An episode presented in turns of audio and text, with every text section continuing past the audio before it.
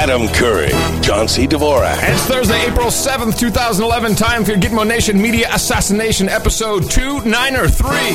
This is No Agenda. Shadowing the Puppet Theater from the Hilltop Watchtower Crackpot Command Center, Gitmo Nation West, here in the People's Republic of Southern California. In the morning, I'm Adam Curry. And from Northern Silicon Valley, where I have successfully returned from Gitmo Nation glass buildings, I'm John C. Dvorak. It's Crackpot and Buzzkill in the morning. You know, I got a couple comments about that. People from Brooklyn are a little perturbed about your categorization of New York being Gitmo Nation glass buildings, where we do have Gitmo Nation Studio 52. Or what was it? Odyssey 2000 in Brooklyn. I wasn't in Brooklyn. I know, but it's like New York is, you could say Manhattan. I said Gitmo Nation glass buildings. That is Manhattan. Okay. All right. In the morning to you, John, and all ships at sea. Wait. Ah! And boots on the ground. We have boots on the ground, John. Did you know that? In Libya? No, it's not. No, it's bull crap. There's no way. Excuse me? No. Yes, Obama said there'd be no boots on the ground. That means there's no boots on the ground. And there never will be a change to the bank. We have boots on the ground. You can take that to the bank. Angelina Jolie is now at the Libyan-Tunisian border. What the hell is she doing there? She's boots on the ground. These boots are made for walking. She's boots. She's there with the refugees, like patting them on the head and stuff. Just the beginning. We're waiting for the false flag, and then we'll have the real boots on the ground. No doubt that's coming. Oh man. Oh, well, it's getting. You know what? I might just mention this thing. We have a lot of listeners who we had a lot of email this week. Yeah, no kidding. A couple things. One, the Glenn Beck prediction we made 6 months ago. Yeah, right? Not to a T, right? Right down to Judge Napolitano taking over. It's like, whoa, that was good. It was ridiculous. And there's of course there's the 8-year-old who was gassed and beaten, I guess, by the cops. It was pepper sprayed. Yeah. Heaven forbid. Did we predict that? I don't. You got to look in the book. No, I don't remember that. That's the kind of thing that's going on. So we have the ease in which we just can see this stuff coming, and is actually kind of now it's getting a little ridiculous. Well, yeah, take a look at what's going on. We just look at the history.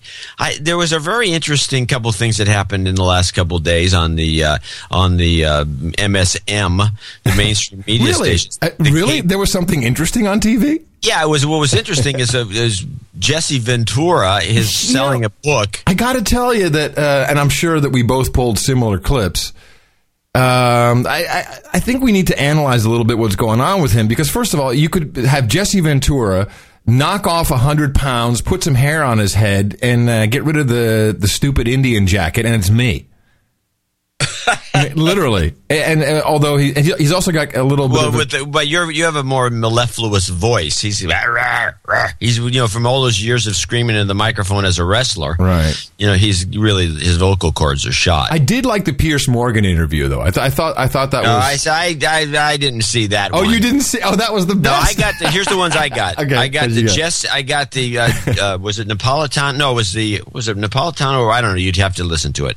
But I got the Joy Behar. Oh, I haven't seen that one with him, which was ridiculous. Is that we want to play that? Is that Joy Behar? The clip is titled. Let me see. What is the clip title? Let me think. Joy Behar is an idiot. Ah, that's right. That's where the clip is titled. Yeah. She is all of a sudden asking him about policies and all, and she just this woman. She's about 70. People don't realize how old she is. She's like just. Is she really? And by the way, does it matter? I mean, let's not be ageist. Yeah, it does. It does when you act like an old lady. Oh, okay. And Nancy Pelosi, I think, is 71. I think Behar's just a little younger than she is. And they were just, she has had a million facelifts or something, or a good makeup person. But when it gets down to you start to hear the old lady. She's asking him, and then what do you do? Kind of old lady questions. And so this is like her worries. I don't like oral sex. She's worried sick about the government shutting down, and so she's grilling Ventura as though he's an expert on the subject when he's only there to talk about his book. But the whole thing deteriorated in such a way that I just had to deem this woman an idiot and the clip an idiot clip. I mean, again, let me bring the troops into that. Will they get paid if there's a government shutdown? Sure they will. They will. Yeah, I'm sure they will because they're essential. They're essential. Yeah, because they fall under defense. I see, but old people aren't essential. Even if their lives are at stake. Hey, John, just so you know, old people aren't essential.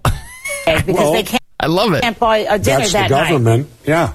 No, I disagree with it. Mm-hmm. But, yeah, what they're saying is the military is essential, national defense is essential, but the old people, well, maybe they look at it this way. If a few of them kick the bucket, they won't have to pay out the Social Security no more, mm-hmm. and it'll help the budget. Now, talk about a conspiracy. But, I mean, what about babies and young people who won't get formula because their parents are not getting food stamps? Well, think about the children.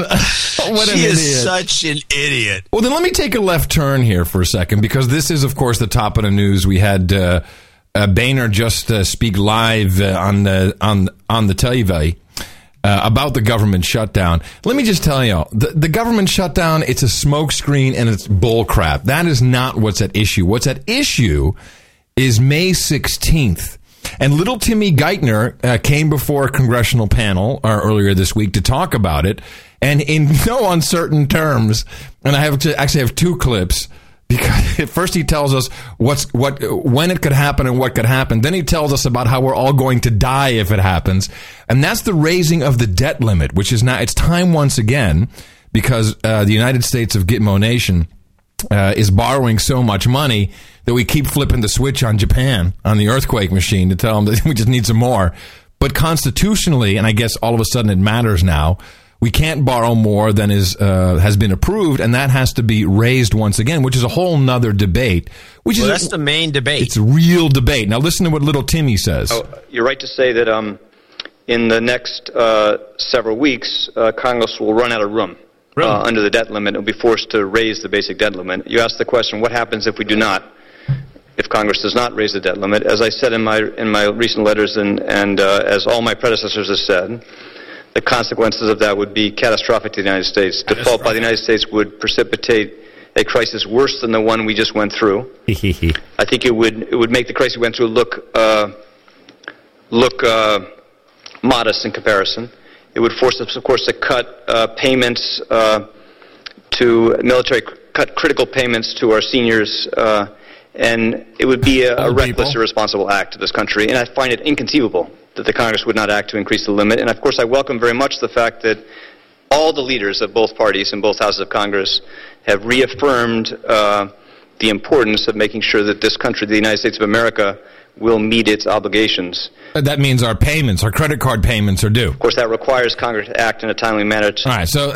You know, wait, you know, you're listening to a guy who sounds like the Leave It to Beaver kid. He is the Leave It to Beaver kid all grown up. He's the... he's just Beaver. He's the Wally Cleaver of finance. But they don't stop. They keep going back, you know. And again, this is not being covered at all. It's all about abortion.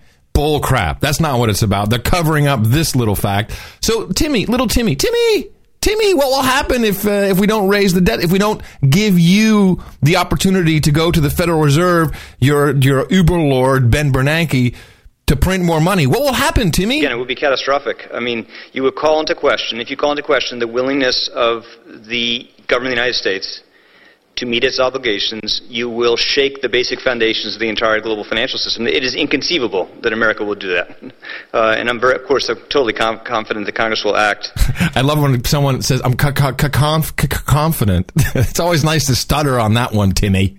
To avoid that. But, you know, again, to think about it in a direct sense, what it does is it will raise dramatically the borrowing costs permanently for all Americans. Every business, for a very long period of time, would raise a much higher cost of borrowing. Every family would raise a much higher cost of borrowing. Unemployment would rise dramatically. Thousands, if not hundreds of thousands of businesses would fail.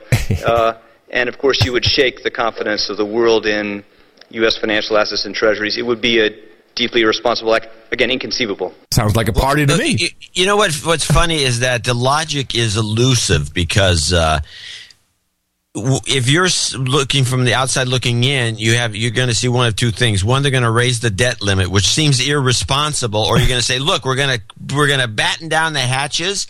We're going to live within our means. We're going to pay back our debts. We're going to do what any normal person would do. We can't just keep, extending this situation so it's worse every year." Wouldn't the opposite of what he says be true? Yeah, duh. Yeah, this is how all families get out of debt, is we just open up a new credit card. And it's perfect. By the way, in my never-ending quest to see if I can exist, I went to our bank, Mechanics Bank, declined. They declined? But they don't. They go to a... They're outsourcing the whole process. But you know what the reason is? No sufficient information on file.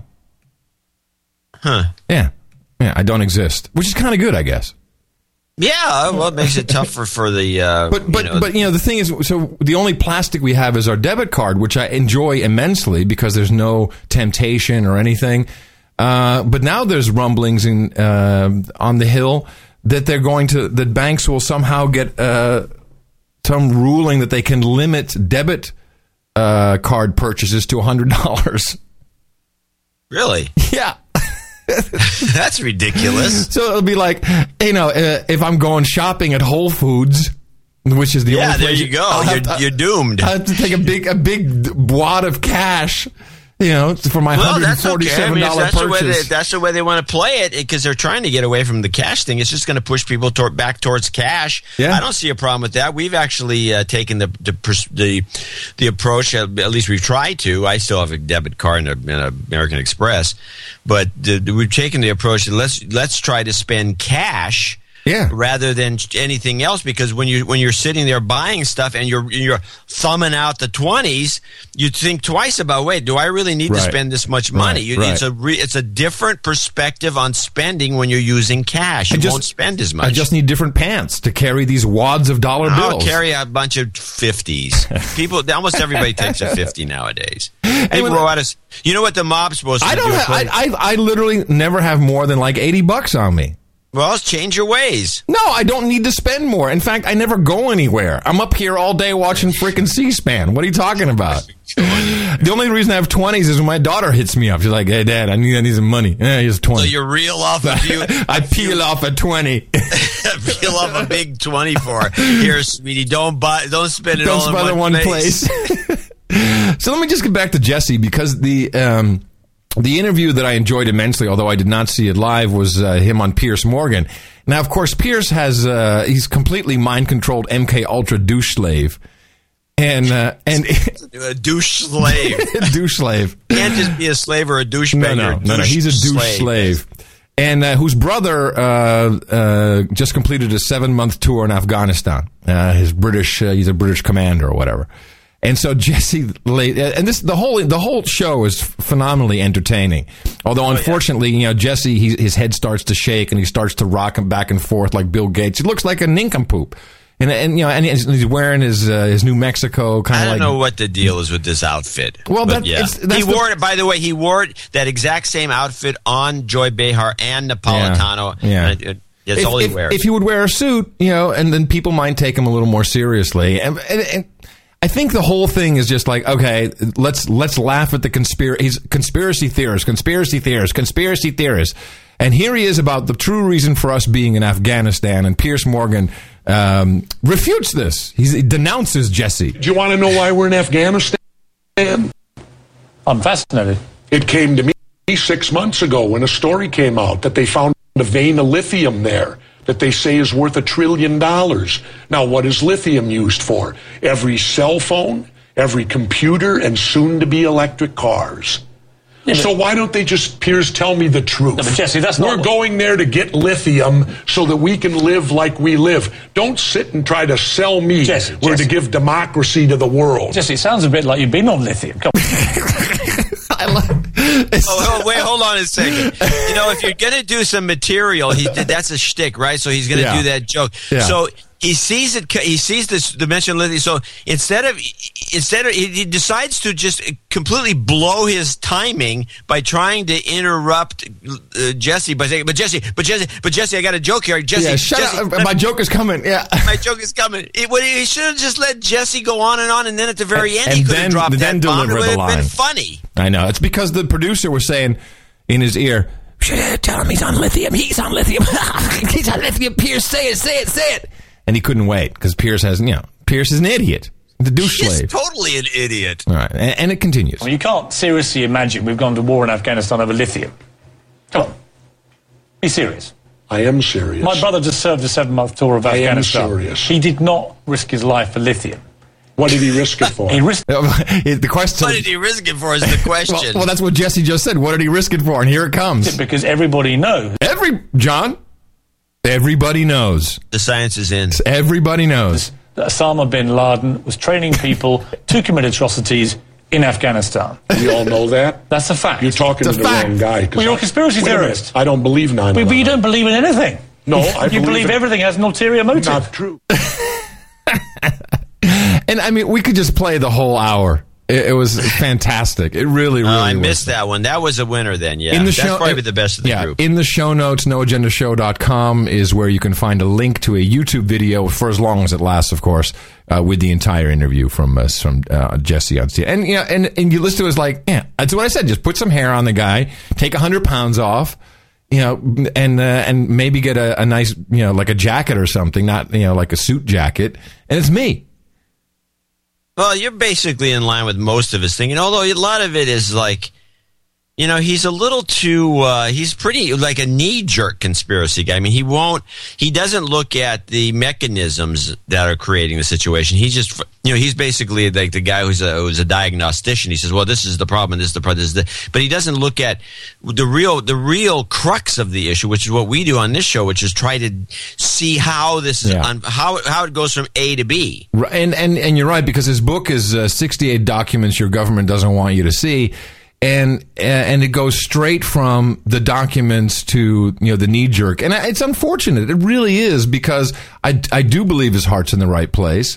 And by the way, the guy was a mayor. He was a congressman, you know, Navy SEAL. I mean, this is not your typical idiot. No, he's not an idiot. You know, and he's been a good businessman. He knew he made tons of money as a wrestler. And, absolutely. Yeah. I do have, so can I give you an example of what we do on our show? Because I broke some news, which, of course, absolutely went nowhere. Which is what we do on this show. I broke a story which has gotten zero attention. Zero. Where'd you break this story? On Twitter? On my blog. And Twitter. All right, so you know what I'm always reading the executive orders, right? Every single day I check to see if there's a new executive. Oh, you found another winner? Yeah, a fantastic one. Okay. So remember, this is coming from our the winner of the Transparency Award, President George W. Obama. Oh, the secret award he got in a close meeting. So he releases an executive order, which is actually a collection of amendments to existing executive orders, and this is very interesting because, you know, this is when my juices start to flow. I'm like, oh yeah, I get to go research these other documents. What is being changed?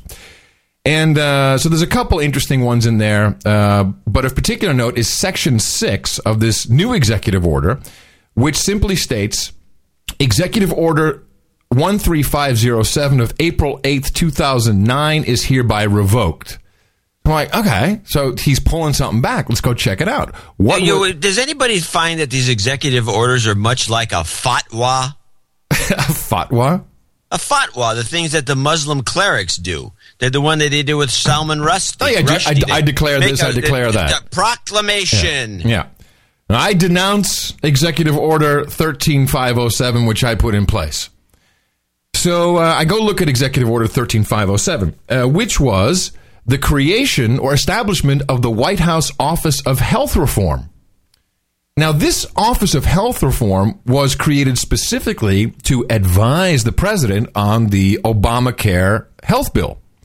And it was headed by a woman named Nancy Ann DeParley, who at the time drew a lot of criticism because she had served on corporate boards of medical companies and insurance companies. She was during the Clinton administration. received more than $6 million as a director of half a dozen companies that actually face federal investigations, whistleblower lawsuits, all kinds of bull crap, right? And she got a lot of heat for being the leader of the White House Office of Health Reform because of all of her industry connections. So here's what, so I'm like, why would he abolish that? I mean, it's not like everything's over, right? There's still debate. People are trying to make changes to this. So I come across this news article from a couple weeks ago. House Republicans said they were, quote, concerned and disappointed by the administration's refusal to provide in-depth documentation about the secret health care reform meetings, which Nancy Pelosi had as part of the Office of Health Reform. Remember that? Everyone was in there and they're doing little secret handshakes to write the bill. Yeah, right. There was a bunch of secret handshakes. And this, by the way, is in complete violation of Obama's promise. Transparency, right. They're going to have everything on C-SPAN. It's going to be... So White House counsel, because they got their own lawyer, Bob Bauer says, to provide all possible information encompassed by your request, every meeting, briefing, or telephone call would constitute a vast and expensive undertaking. We just cannot comply. So obviously they've got something to hide. So what do? You just get rid of the whole thing. One stroke of the pen. This is revoked. This office no longer exists. Sorry. There's no more evidence. Gone. Huh. And where's the reporting on this? Well, it's kind of boring. What is kind of boring? It's called hiding evidence. It's not boring. It's boring. It's not as good as Jesse going on and on. Yeah, but it's true. Well, too late now. Did I bore you with that one? I'm sorry. No, actually, I thought it was kind of interesting. It was an interesting ploy. No wonder my story didn't go viral. It didn't go viral. You expected it to? My God. I should have put Justin Bieber in there. Obama shuts down phony baloney office. I should have put a Justin Bieber thing in there. Damn, I missed the opportunity. Damn me. Oh, man. All right. So before we start thanking a couple people who have made this program possible, I have a little clip here from the former leader of our national treasure. Oh, you got the clip too. About Vivian Schiller. Yeah. Do you want to do it now? Or you want to hold it? Our friend Vivian Schiller. Well, I don't know what your clip is. Mine's the clip where she's whining about getting busted. Yeah, that's probably the same clip. Yeah, why don't you play it? All right, so what I find, well, we'll play it and then we'll discuss. These hidden video cameras. I mean, does that?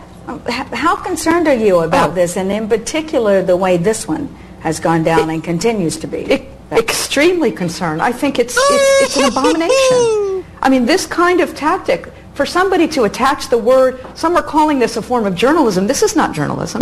Wait a minute. So we go undercover and we bust someone doing unscrupulous things. That's not journalism? No, 60 Minutes has never done that, have they? No. 60 Minutes has never walked into a repair shop claiming to be an owner of some piece of faulty equipment and then watched the guy scam him with a hidden camera. 60 Minutes has never done that, have they? That's not journalism. You should... You don't ensnare people. You don't entrap people with hidden cameras. No, you never do that. That's not journalism. You never do that. You're supposed to read the press release. This is not journalism the way we do it. You don't pretend... pretend to be somebody who you're not. Like a Russian spy leading the national treasure? You don't pretend. This is, I don't know what this is, but it's got nothing to do with anything that resembles the journalism that I know. And it's the journalism I know, which is reading press releases. I know. Speaking of such, I guess one of our producers tweeted Andy Carvin and said, hey, you guys treat underwriters as advertisers. And he got into this whole Twitter flame war, sending the clips back and forth, to which I guess the end result was Andy Carvin saying, well, underwriters and advertisers, there's a big difference because we don't promote products or services from our underwriters. I'm like, what? What? What is this guy on? Is he high? I guess so. It's like, have you ever listened to NPR? If you want GoDaddy for a cheap domain name, use code NPR3. I mean, please. Yeah, they do Carbonite ads on NPR. Unbelievable. And they have codes. Give me a break. Yeah. All right, John. All right, we got a few people to thank. We have some executive producers, and we treat our executive producers as advertisers, whatever you want to call them. Yeah, they're advertising their skills as people. Yes, thank you. And they are not the product. This and they show are not the product. Is the product. We do not. That's the difference that people keep making the mistake when they make the debate. You always got to remember, when you're listening to this show or when you're reading a magazine or when you're whatever you're doing, are you the product? In this case, no way. And you don't want to be the product, by the way. It's you're being exploited when you're the product. Anyway, we talked about this in depth in one of the previous shows. You can listen to that. I want to thank David Hornbeck III for giving us $666.66, and we miscategorized him. And I apparently, according to him, I didn't go back to look, but he claims that I called him David Horbeck. So I think it showed up that way on the. I think you did, and I think it was incorrect on the spreadsheet. Okay, we got a lot of issues with. I mean, it's hard. Names are very, very hard. It's a hard thing. Anyway, so David Hornbeck III becomes a knight. Oh, really? And we're going to make him an executive producer of today's show, just as a make good. Then we have actually 1, 2, 3 standalone executive producers, a couple of co-executive producers, and one associate executive producer and member of the 293 Club. Okay. So David Hornbeck is number one. Then we have Nathan Marshall, Grand Forks, North Dakota, who gave us contributed $1,111.10, which in the morning I'm donated 111 because I was born in 91. I'm turning 20. He's 20 years old and he can afford becoming a knight on the spot. I want to mention that to people out there who have been on the fence to help us. Another 11 for my birthday, plus my birth month, April 7th. If you guys chip in the, he's April 7th. He's got a birthday call up. Put him on the list. Yeah, he's on the list. I think he's there. Oh, okay. If you guys chip in the last cent, I will have 111. We will do it. Toss in the last penny. Oh yeah, I got that. Here we go. There it is. Wait a minute. Let me just say what's his name? Nathan Marshall. He's not even on the list. He's right there, number 3 on the spreadsheet. Yeah, but he's not on the birthday list. Ugh. $111.11. That's why I mentioned it. Yeah, anyway, so he essentially gave us $1,111.11 because you gave him the penny. And he's a sir. And he's a sir. Your show gives the hard facts and keeps me sane. Yeah. Thank you very much. That's what we do. I keep bringing your talking points up in conversation, so I'm giving you value for value. Since I've given at least 300, I'd like to be added as a member of the 300 Club. Yeah. Okay, no problem. My last request are for this: some Super Karma and the Slave Song. The ring size is 11. The Slave Song. Don't we have a Slave Song? Yeah, you kind of catch me off guard here. First, let me get him some karma, because I got that always handy, obviously. You've got karma. We can do the Slave Song later. It's around. Okay, we'll save the Slave Song for him. Yeah. Francis Hardaway, Phoenix, Arizona, 33333. Hello Canvas, Bridgeport, Connecticut, $300, member of 300 Club. Anonymous guy from Conifer, Colorado, 300. Sir or Baron, what am I saying? Baron von Pelsmachers came in to join the 293 Club. Appreciate that very much from Belgium. And that'll be our executive producers for today's show, number 293. And we're heading on toward the 300, show 300. I want everybody to think about helping us there with a donation of $300 or a layaway of $300, $30 a month. Let me just check. Hello Canvas is executive producer, and then Baron von Pelsmachers is associate. Yeah, and Hello Canvas and Anonymous Guy are co-executive producers, which is like, okay, what's Hello Canvas? I don't know. I don't think I have anything. Google else. Hello Canvas, and I'm sure you'll find it. Okay, so remember Dvorak.org. /NA. And we really appreciate the help. We really appreciate a lot of it. We need the help, and we appreciate it. And Dvorak.org /NA, channeldvorak.com /NA, also noagendanation.com /donate or /NA. And you can also go to noagendashow.com, and you can always find a link there to the donation page. Okay, a couple of PR mentions. We have a number of good ones. First of all, there's yet another iPhone game out, of which proceeds go to the show. This is the No Agenda Federation iPhone game, which I played. It's kind of funny, where essentially, you've got to make connections between knights in your head or my head, and it's cool. I like it. It's a good little game. I have to say, I didn't know it was installable on Chrome, but apparently works on Firefox, Safari, and Chrome. The No Agenda BS filter, John, you have to install this thing. It is hilarious. You know, so I just installed it on my browser, and you know, I'm just reading through news, and when you're on like whitehouse.gov and they're talking about, it's like, the president of Gitmo Nation Taco. You see Lucy Napolitano showing up. It's hilarious. And I put the link in once again in the show notes, noagendashow.com, because it's very, very funny. A couple of domain name forwards, No Agenda Minutemen and Double Nickels on the Dime.com, now forwarding to noagendashow.com, which is great. Noagendasquirrel.com. You could have just waited for that one to show up, right? Yeah. NoOilLeftBehind.com, which I think is also kind of a nice one. NoAgendaThink.com.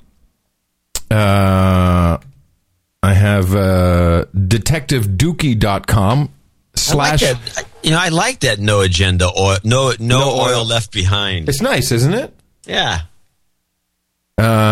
So DetectiveDookie.com /donate now points to Dvorak.org /donate. The same for ShutUpSlaves.com /donate. And then I have to say, this is probably the domain name of the day, BarackObama2011.com. No, that is pretty good. Yeah. I mean, it's not 2012, obviously. Right, but they have that one. But some people, I can see people making the mistake. I kind of like that one. Yeah, Barack Obama 2000. Because someone would make the mistake 2000, because he's running already, and it's only what? Exactly. So, I mean, he's 2 years ahead of the game, and he apparently needs a bill. He's going to get a, the last election before these elections with Obama, the amount of money the president would gather to win was $300 million. Obama's going for $1 billion to get reelected, which will be the biggest amount of money in the history of the game to get reelected. How does that work? Where do you get $1 billion from? I think to be honest about it, you're going to see a lot of anonymous donate. I think he's getting it from overseas. I think he's sneaking it into the country with these $5, $10, you set up a bot. I mean, let's face it, the robots out there can do this kind of thing now. You set up a bot with a bunch of rotating IP addresses. You know how that could work. Uh-huh. And then you have a bunch of money. You have a cash, millions and millions of dollars, and you start pumping it into the campaign anonymously from all sorts of different directions and different – it looks legit because they're all USA IP addresses. And you just pump, and it could be all coming from Saudi Arabia for all we know.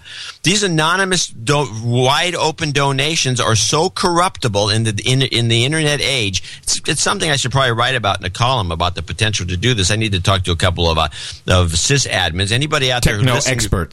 Anybody listening to me right now that knows how this could be done, I want to hear from you, John at Dvorak.org. And I think that he did it with I think he did it with his last run up. I think he's getting money, and I think Clinton's the guy who perfected this idea. His library is totally financed. They won't say where the money is. Where do you get all this money for this library? It's from Saudi Arabia. And other places. Yeah. And so I think that it's extremely easy for him to collect this money in the Internet age, and you're going to see all of his, it's just all these individuals. Can you imagine some poor person in the middle of nowhere saying, well, this guy's got $1 billion, I'm going to give him $5? That's bullcrap. Hold on a second, John. I just want to thank, before we get into that, I want to thank our billionaires who are financing us and the show and the cause: David Hornbeck III, Nathan Marshall, Francine Hardaway, Hello Canvas, and Baron Stephen von Pelsmachers. Did I get everyone there? I think I got everybody. Francine, yeah, you got it. Yeah, I got everybody. Yeah. Thank you so much. You now have official credits. They'll be listed in the show notes, noagendashow.com, and other places around the net, like BarackObama2011.com and ShutUpSlaves.com, and, of course, SeanHannity.com. And in addition to that, unlike the phonies in Hollywood who do give out credits for financing their projects, we'll vouch for you. Just have them call and we'll take care of you, no problem. Everybody else out there, we've got a formula. We need you to go out and propagate it. Our formula is this. We go out, we hit people in the mouth.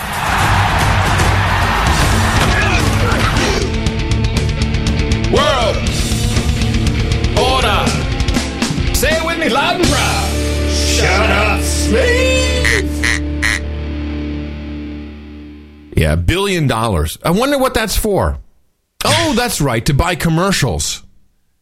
So, yeah. Of course, you know, this is the, it is, it's so disgusting. The whole system is so wrong. Yeah, so the mainstream media is going to be all pro-Obama. Yeah, you know, it's, but they're going to play it real close to the vest. I mean, to do it right, if you're a big network, a TV network, you've got to create polls that show it's a tight race, and you got to spend more money to win. Yeah. And so you know, the polls will come out. It's going to be tight, because if it was a runaway with a no problem situation, then you wouldn't need to spend so much money at the networks. I mean, the whole thing is like it's a corrupt system, and I don't think it's ever going to be changed, because the people who determine, you know, that would complain the most about it are the media, but the media is not going to cut their own throats by losing all that advertising, so they're going to let they want it this way. I'm thinking of setting up a few websites that just do nothing but run ads. Well, I saw political ads, you know. I saw the Huffington Post. Someone sent me a link, and it went to Huffington Post. There was a full page takeover for Barack Obama 2012. Full page already, you know, full page takeover. Like, okay. You know, the funny thing is why is there a? He's starting so early. I think he can burn himself out. I mean, I don't know if this is a good strategy. This is like the rabbit in the, you know, you have the Kentucky Derby, and there's always some horse that just runs out and goes crazy. He's always called the rabbit, and he takes off like a rocket and then poops out at the end, and some other horses pass him up. I mean, I don't know if this is a great strategy. I mean, is he that worried? Is Obama so worried about losing that he has to start this soon? Yeah, I don't know, man. I don't know. I mean, he's got a lot of negativity out there, so he certainly has a lot of work to do. That's for sure. You know, it's not like he's the most popular guy right now.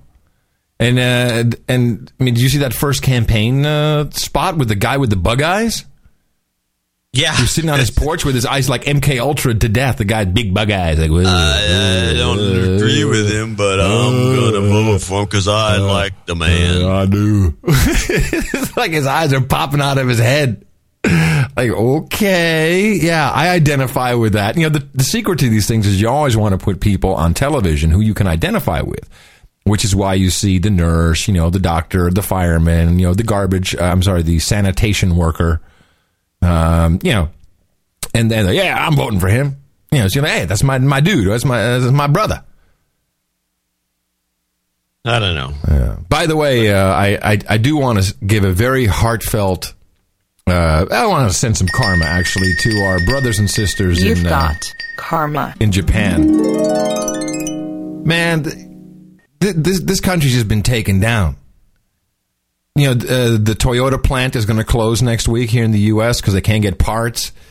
All of the gaijins, which are essentially the foreigners living in Japan. Yeah, they become flyjins. They're now called flyjins because they've all left. The whole place is shutting down. They had another earthquake this morning, which, by the way, beside the fact that this is no longer the Richter scale and no one knows exactly what and the measurements are all different, and it's like it's bull crap.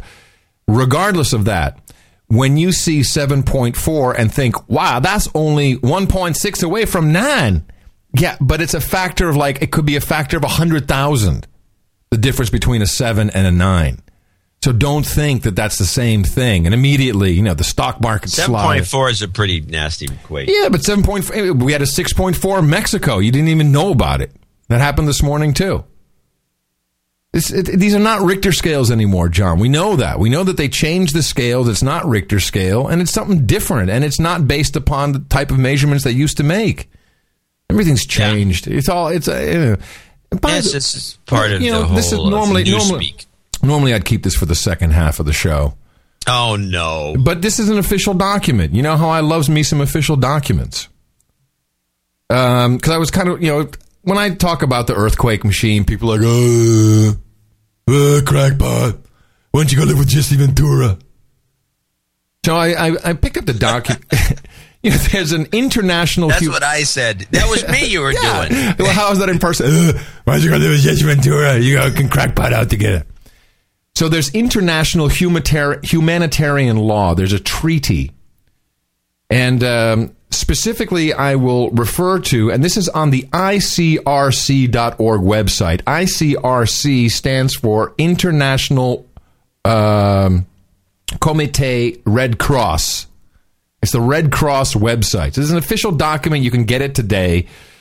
And this is the Convention on the Prohibition of Military or Any Hostile Use of Environmental Modification Techniques, signed by every nation that counts on December 10th, 1976. So we can kind of remember that. I was alive then.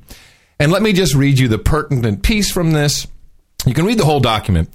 It is the understanding of the committee that the following examples are illustrative of phenomena that could be caused by the use of environmental modification techniques, as defined in Article 2 of the Convention. Earthquakes, tsunamis, an upset in the ecological balance of a region, changes in weather patterns like clouds, precipitation, cyclones of various types, and tornadic storms, changes in climate patterns, changes in ocean currents, changes in the state of the ozone layer, and changes in the state of the ionosphere. Now, I ask you, if we have to have an agreement not to mess with those things, don't you think it's possible that people can mess with those things? On the surface, it would appear so. On the surface.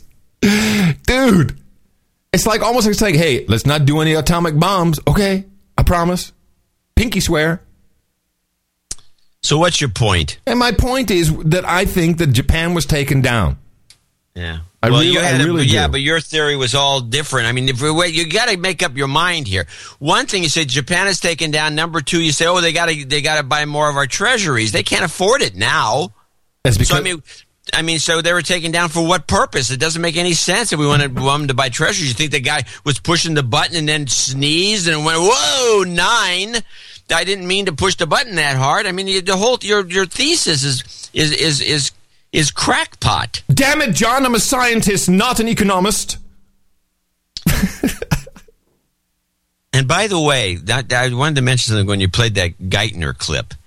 You know, this is the problem. When, you know, Geithner and his mumbo-jumbo about how everything's going to collapse if we don't raise the debt ceiling so he can borrow more money or so we can print more dollars is the reason that, you know, the entire Congress is peopled with attorneys. I don't know if there's an economist in the entire Congress of any sort. In fact, if you remember during the Obamacare debate, there's a number of doctors, MDs, who are in Congress, and they came forward with all kinds of complaints, and they had all good information. We cannot have a country led by nothing but bonehead attorneys who don't know anything about except how to write laws and interpret the past. So they can be buffaloed by these guys at the drop of a hat. I don't understand the problem at all. I think they should just go to Wachovia and just borrow the money from them. There you go. I mean, you read about this? No, I'm going to hear about it, though. Yeah, so finally, Wachovia Bank was fined. They got a little slap on the wrist for laundering, you're going to love this, almost $400 billion in drug money. Wait, let me just say that again. Whoa. $400 billion in drug... Here, $378.4 billion in drug money. And they didn't... They missed it. They missed all the transactions. And then they get like some slap on the wrist. You shouldn't do that anymore. You've got to tighten up your controls. You just can't do that. Which, of course, proves... That it wasn't the stimulus. The reason the banks didn't go down is because they just got more drug money. The whole thing is from Afghanistan. It's what obviously this actually came in through Colombia and by the way, now all of a sudden we have a deal with Colombia.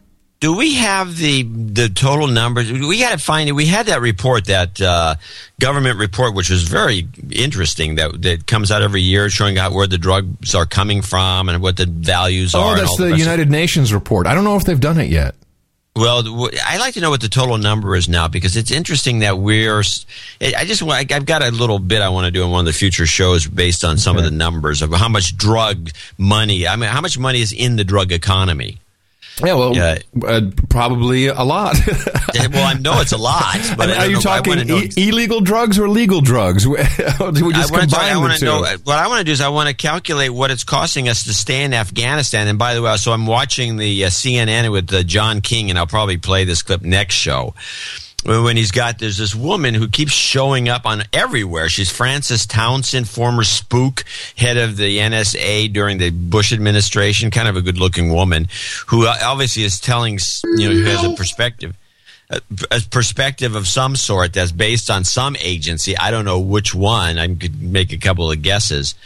And she's like, they're now promoting the fact that supposedly Al-Qaeda is moving into Afghanistan and they must be stopped. We've got to stay there because they're moving in. And then they make the argument, and I haven't pieced the clip together properly to prove my point, but I'm going to say the point. They make the point that they blast Obama for giving a timetable. They say, there's a timetable. Once you give a timetable, then everybody's going to pull back and just wait for everyone to leave, and then they're going to pour in. But then they say they're pouring in now, and we've got to stop them by increasing the troops or whatever. But wait, the logic isn't there, because if it's true that if you leave a timetable, they pull back, we should have less activity, not more. So what's the point of this more activity if they're all pulling back to wait for us to leave? So their own argument is working against them if you actually listen to it, but nobody does, of course. And so you have this kind of contradictory perspective on what's going on in Afghanistan, and it's going to, I think, turn out to be an interesting intelligence battle between these different groups, the Obama side of the agency and the other. I don't know what's going on. I don't have the exact. Well, that's very interesting. So two things I'll say about that. One is Bill Gates, our Secretary of Defense, he was in Iraq. Robert Gates, or you? No, it's Bill Gates. Bill, Robert, Ted, doesn't care. Bill. Oh, Ted Gates. Yeah, Ted Gates. So he's in Iraq, and you know, he's kind of on his farewell tour. He's he's waving to everybody. Saying, yeah, I would like to get one of those T-shirts. Yeah, the Ted Gates farewell tour, 2011. And he says, we're supposed to, because we're supposed to have everyone out by December 2011, everyone out of Iraq. And he's saying, this is the funniest thing. Wait a minute, weren't we supposed to have everybody out of Iraq last year? Didn't they all leave? You can take that to the bank. No, we still have, 50,000 non-combat troops and 150,000 contractors. But forget this is just about the troops, forget the contractors, because we got permanent bases there. This is all theater. But he actually says, unless Iraq wants us to, but they'd have to ask us, wink, wink. He's literally like, they've got to ask us if they want us to stay longer. We can stay longer if they ask us. It's not, all you have to do is ask. All you got to do is ask, and then we'll stay a little bit longer. It's like, excuse me, it's my money. I don't want to stay any longer there. And besides, we were supposed to leave. You can take that to the bank. And liar. Gates, you liar. So what you're telling me, I didn't know this, but you mean he's actually saying, so in other words, yes. The billions of dollars that the taxpayers, and I've got Highway 80 out here filled with potholes. Here comes the potholes again. They're all over the place. You can't go across the Bay Bridge now. There's potholes all over the place. They can't fix these potholes, but we can fix potholes in Iraq because the Iraqis want us to. Hey, I want us to fix the potholes here. I think my vote counts for more than theirs. Well, this is ridiculous. Well, let me give you the full quote from CBS News. I'll just bring any compromised news organization. It comes from AP, the really completely compromised news organization. Baghdad. The Obama administration would keep U.S. troops in Iraq beyond the agreed final withdrawal date of December 31st, 2011, if the Iraqi government wanted them. But, as Ted Gates says, the Iraqis need to decide pretty quickly in order for the Pentagon to accommodate the extension. This is not a deal. This is a deal. I'm going to have to talk to my manager. Hold on a second. You'll let you have the deal for the next 5 minutes. But after 5 minutes, the price goes up. And I'll throw in the AM/FM cassette for free. But you gotta hurry. Act now. You gotta. By the way, you're a bunch of used car dealers. What is the deal? Yeah, I'm telling you, it's crazy. Gotta act now. Act now while stocks last. While troops last. All right. So I have a. We kind of got off track there, but there was some bankster on. I think it was CNBC. Might have been the British version, and he says something very interesting about what's playing out here in the United States. Short clip. But it's always fun to hear these banksters talk about plays and acts and scenes and you know, scripts and you know, auditions or whatever. It's always fun. It'll all be about the bigger picture, the longer term. Where does Medicaid go? Where does Social Security go? Rather than this sort of horse trading over just this year's budget. But the challenge, of course, for entitlements is its payments to people. But I must say, Anna, that to me, being in Europe for a few days, the plot in Greece and Portugal sounds an awful lot like the same plot that's going on in the United States, but the characters have different names. There you go. The plot, but the characters have different names. It's exactly the same. Duh. Really? And then we have this Ivory Coast thing. Now, this has been interesting.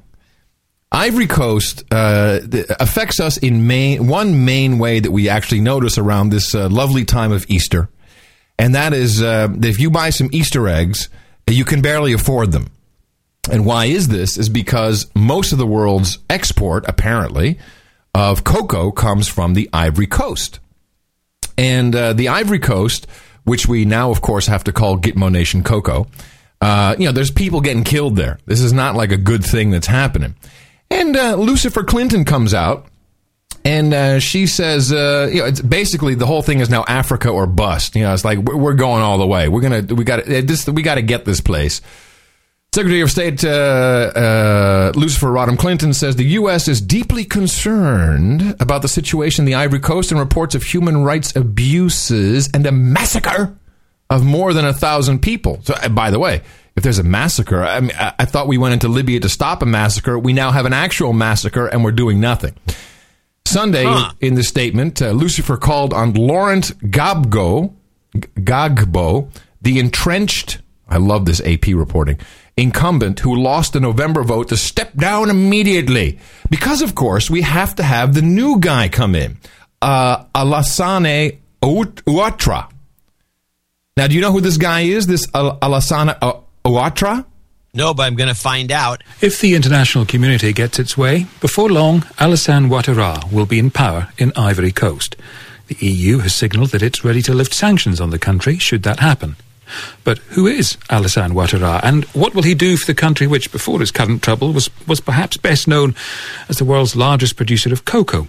Patrick Smith is the editor of Africa Confidential. Thank you for joining us. Let's start with, who is he? Well, he's a quietly spoken technocrat. He is a trained economist. He studied in the United States of America, and he has been in and out of politics most of his adult life. In fact, you could say his political career mirrors something of the post-independence history of Ivory Coast. He served as prime minister under the founding president, Félix Houphouët-Boigny, from 1990 to 93.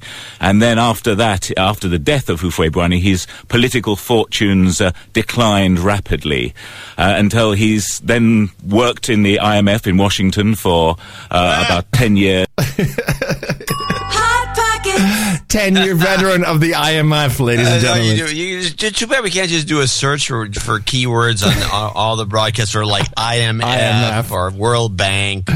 So since this guy's name is... What a coincidence! Yeah, I think not. Coincidence? I think not! So since this guy's name is so tough, Alassane Ouattara, I think it's just Audi Quattro is what we call him. BS filter guy is Audi Quattro. Yeah, he assumed office as deputy managing director of the IMF in 1994. Bachelor of Science at Business Administration, Drexel in Philly. All these guys are from Philly. Thank you, darling. Yes, it's a key area, yeah. I mean, seriously, PhD in economics, University of Pennsylvania. It's like the opposition in Libya. They're also from Philly. What's up with Philly, eh? I don't know. We have to look into this. There's something going on with Philly. Maybe always, you know, it may be one of the branches of whatever the influencers are. It must be. Well, of course, it's our freedom, capital of freedom, so wouldn't it make sense to have it all there? Well, I mean, it's like, you know, University of California over here with all the spooks that keep showing up with that, you know, accreditation. It catches, you don't notice, because it's not like Harvard, Yale, Princeton, Harvard, Yale. You know, it's University of Pennsylvania, Cal Berkeley for the strange outcomes, or, you know, or people that go there for whatever. I don't know. Philly is not unknown to me. Yeah. Hey, by the way, gold all-time high, silver all-time high. Yeah. I'm just saying. So what's your point? Oh, you know, I may not know much about earthquakes, but I'm still holding my gold. Yeah, and you told lots of people to sell. I never told anyone to do anything. Oh, okay. Sorry. So the cost, in case you're interested, cost of boots on the ground in Iraq and Afghanistan vary, but some researchers place the average bill as high as $1 million per troop per year. Wow. I mean, you know, why don't you just give the people the money? Well, that's been discussed many times. But, of course, we need the lithium. We need the lithium crystals. We need to get the lithium crystals for our battery cars. Well, I think he's a bit off on that one. Well, I don't know about it. We've discussed the minerals and the lithium stuff. Yeah, but that was discovered long after the fact, long after the poppy field thing was underway and making the real money. And the real money is in drugs. I mean, there's more money in drugs than lithium, for God's sake. Well, but there's a push right now for the battery cars. And by the way, we get tons of interesting emails from people from the NERL, the National Energy Research Labs. And apparently they're not quite as organized as we think they are. We pretty much are, walk backwards like idiots. But he says that electric cars would be a boom for our business. That'd be great for us. And the president literally, I don't have a clip of it, unfortunately, but he was talking about his energy policy and, the same old thing. Should bring out that Jon Stewart clip of every single president since we've had television saying, we need to reduce our dependence on foreign oil. Well, electric cars are impractical in the long haul unless they can find some way to charge them quickly. Because if you're driving from here to Los Angeles and the car craps out in 350 miles around Bakersfield someplace, you have to pull in somewhere if it's still running and stick a device into it, and it has to be charged within a reasonable period of time. It's a slave mobile. It's only to get to work and back. It's not for driving for fun. It's a slave mobile. And that's why they look ugly, too. You might just put slave on the side. Slave not getting laid, mobile.com. I mean, that's the whole deal. A slave. Yeah, and they are. They make it. Yeah, it's almost either you're a slave and then you're driving around an ugly car, too. I mean, they hit you with both things. It's like, hey, let's see if they'll drive this piece of crap, Yeah. But we'll tell them it's the good for them. Here. Hey, I got a cool idea, man. I tell you what, we'll put them in slave mobiles, but just to mess with them, we'll make them ugly. Look at that Nissan idiot. Leaf is a good example. I mean, that thing looks like crap. I mean, it's just a horrible looking vehicle. Why can't you make it pretty? Why bother? Yeah, that's the point. I mean, it just makes it even worse. Slave mobiles. Hey, listen to this for a second, John. Tell me if you can identify the artist in this song.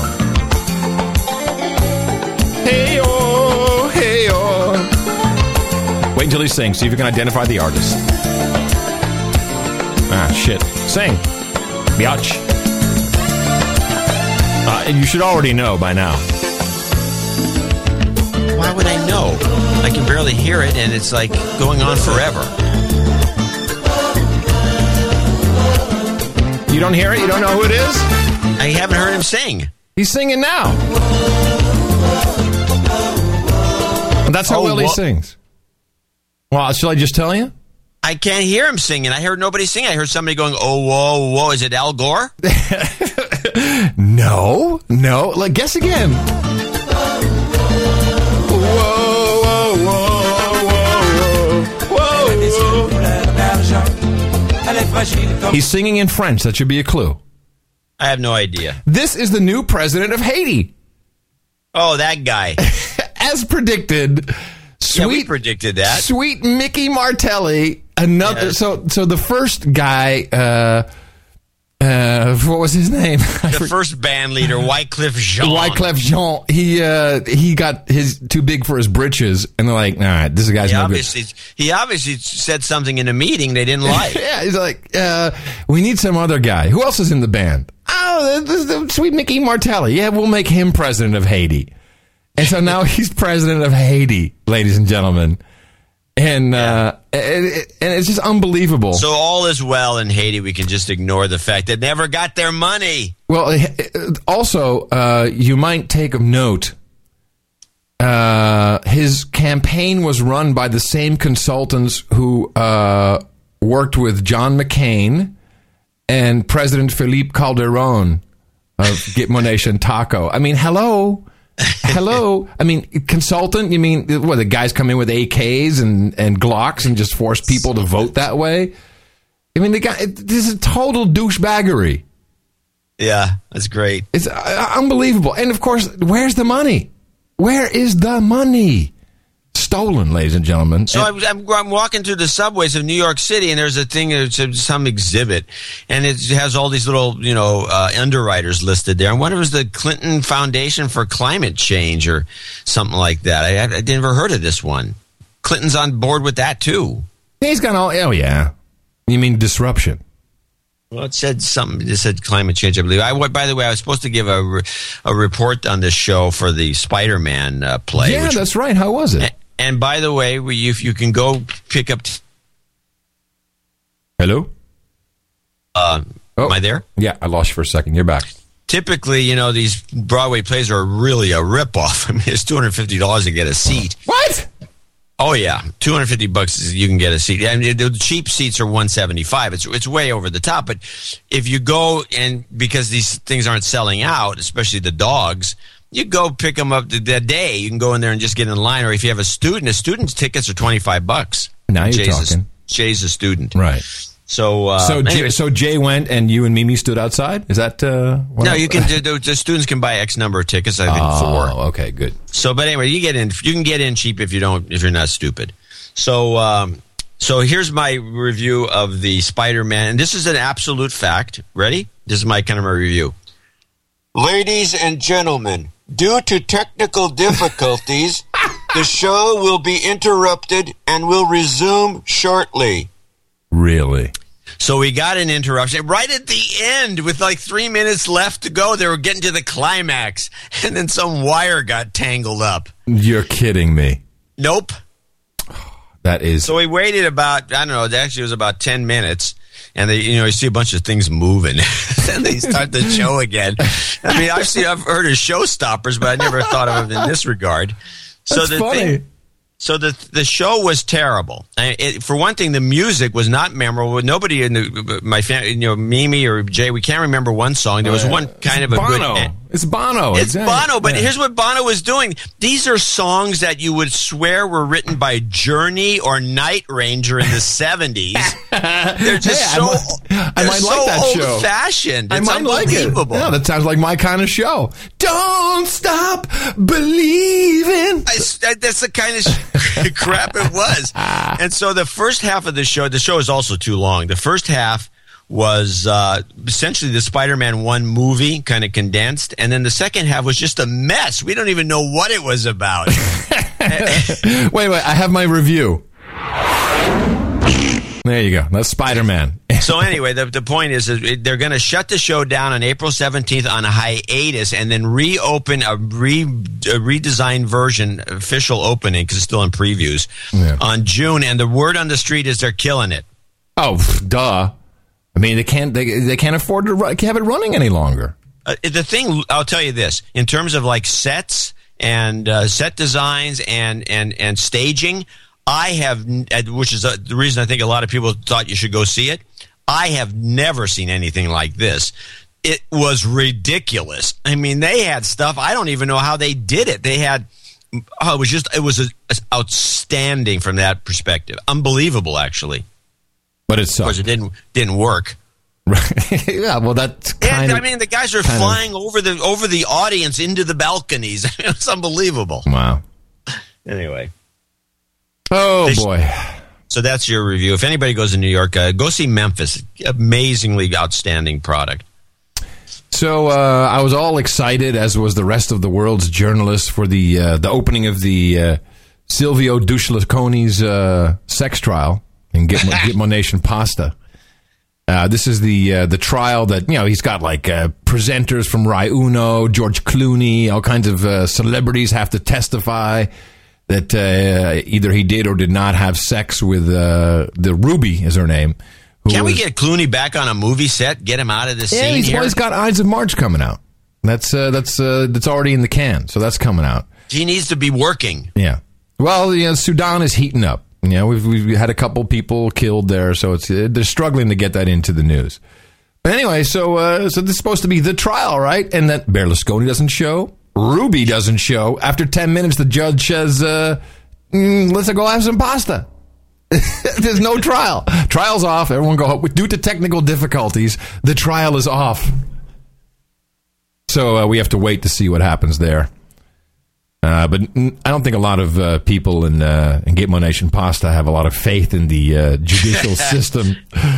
This guy's going to die in office. How long has he been there? No. He's not going to die. He's a fucking zombie, man. The guy doesn't need to live.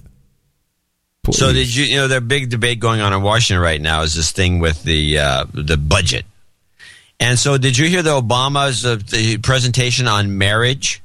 No. Which I thought it was kind of more revealing about his relationship with Michelle than any sort of. Wait a minute, did he go all black on us with this? No, but I thought it was. He does that a lot, right? Oh, I don't want to mess with the first lady. Oh, you kiss my ass. I think this is another a confirmation of the way he sees things in his relationship. Play it. You want everybody to act like adults, quit playing games, realize that it's not just my way or the highway. How many folks are married here? When was the last time you just got your way? That's not how it works. Wow. Shut up, slave. Really now? Yeah, you never heard that one. It's Obama and Valerie. It's Michelle and Valerie Jarrett. They're running. Now, by the way, did you see this thing that's running around the internet, which I kind of like? And they have a whole bunch of pictures of Obama with this big scar on his head.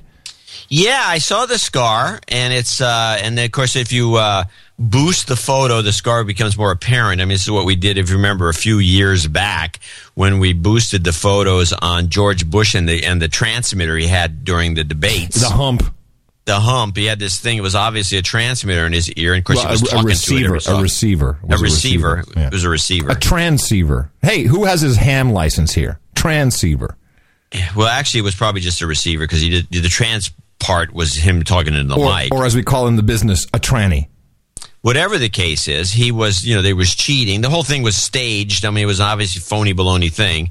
And I guess this was 4 years. Wow, this was a while back. How long have we been doing this show? Anyway, so the point is that you can do things with photos now, and some things will come out. They'll jump out at you after you screw around with them. Mm. And yeah, he's got some huge scar on the back of his head, as though the back of his skull had been removed, and maybe a new brain had been put in. And we got to wonder, we got to keep a sharp eye out and see if both Obamas have the scar, if they replicated it. Right, as one of our listeners pointed out, it could be an indicator of which Obama we're dealing with. But I think we should know. I think we have a right to know exactly which, what is that scar all about?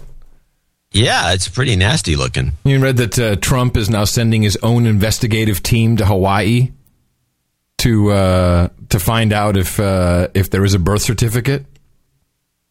and even worse than that, a poll, I think I have it here.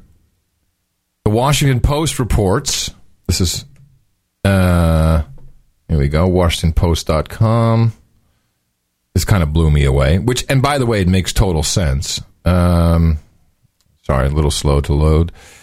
Here we go. The latest NBC Wall Street Journal poll, businessman and reality television star Donald Trump finished second behind only former Massachusetts Governor Mitt Romney in a hypothetical 2012 Republican primary heat. Yeah. Yeah, I'm watching this stuff too. Now, here's a couple of things people should first understand immediately. One is that Trump is playing the role of the spoiler to get the competition to back off and let Romney win. Romney's obviously been picked in advance to be the candidate. Mm-hmm.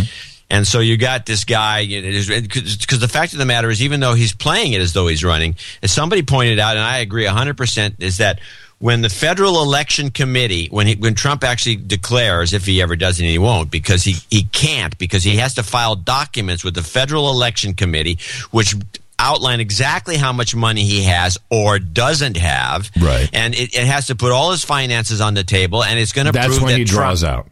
He draws out because he's not the richest guy. No, that's not it's hedge funds, and he takes other people's money. He's borderline broke half the time. Yeah, he talks about it. He knows how to play the game, so it looks like he's loaded. But why is he doing a TV show if he has that much money? I mean, give me a break. For the chicks.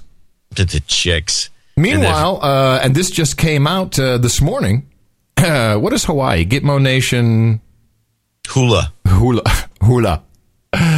Bobby Titcomb, personal friend of the Obamas, who usually spends the holidays with the president and his family when they spend time in Gitmo Nation Hula.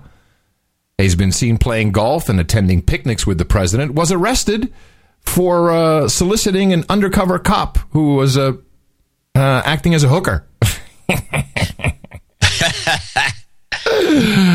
I love that. It was a reverse prostitution sting involving a fake online female escort website. I mean, this is a honeypot. Oh yeah. I hate that, man. That really it's just entrapment. I mean, what's the point? They should change the laws and make prostitution. I hate that so much. Bull crap. Yeah. Ugh. Yeah, you trick people into doing stuff they wouldn't probably do if it wasn't there, or otherwise they wouldn't have done it because it wouldn't have been there. No. Well. So you trick somebody to do something which wouldn't have been there if it wasn't for you, and then you arrest them. I mean, this is bull crap. Yeah. It sounds like you've got some experience with this. I've never been arrested. Hot Pockets. Hey, I almost have a classic, John. Yeah? I almost have a classic. Remember now, My Wheels in Southern California is a 1999 Saab 9er 3. Yeah, girls, car. Chickmobile, right? Which I purchased outright for the and I saved for it $3,000. Sounds like a reasonable deal. You are very frugal in your old age. I have to be frugal. But you know what? It does the job, and the top is not ripped. That's amazing. However, I think you got a deal on that. Well, turns out I just might, as it looks like Saab is sending all of its workers home. They're going out of business. Oh, well, they've been going out of business for years, but they never go. Yeah, now they've actually said, hey, take the rest of the week off to all of their employees. So if they stop, it's like the Spider-Man hiatus. Yeah, if they stop making Saabs, I'll have an instant classic on my hands. Yeah, you can't get parts is what it really means. And the thing is, these things don't break.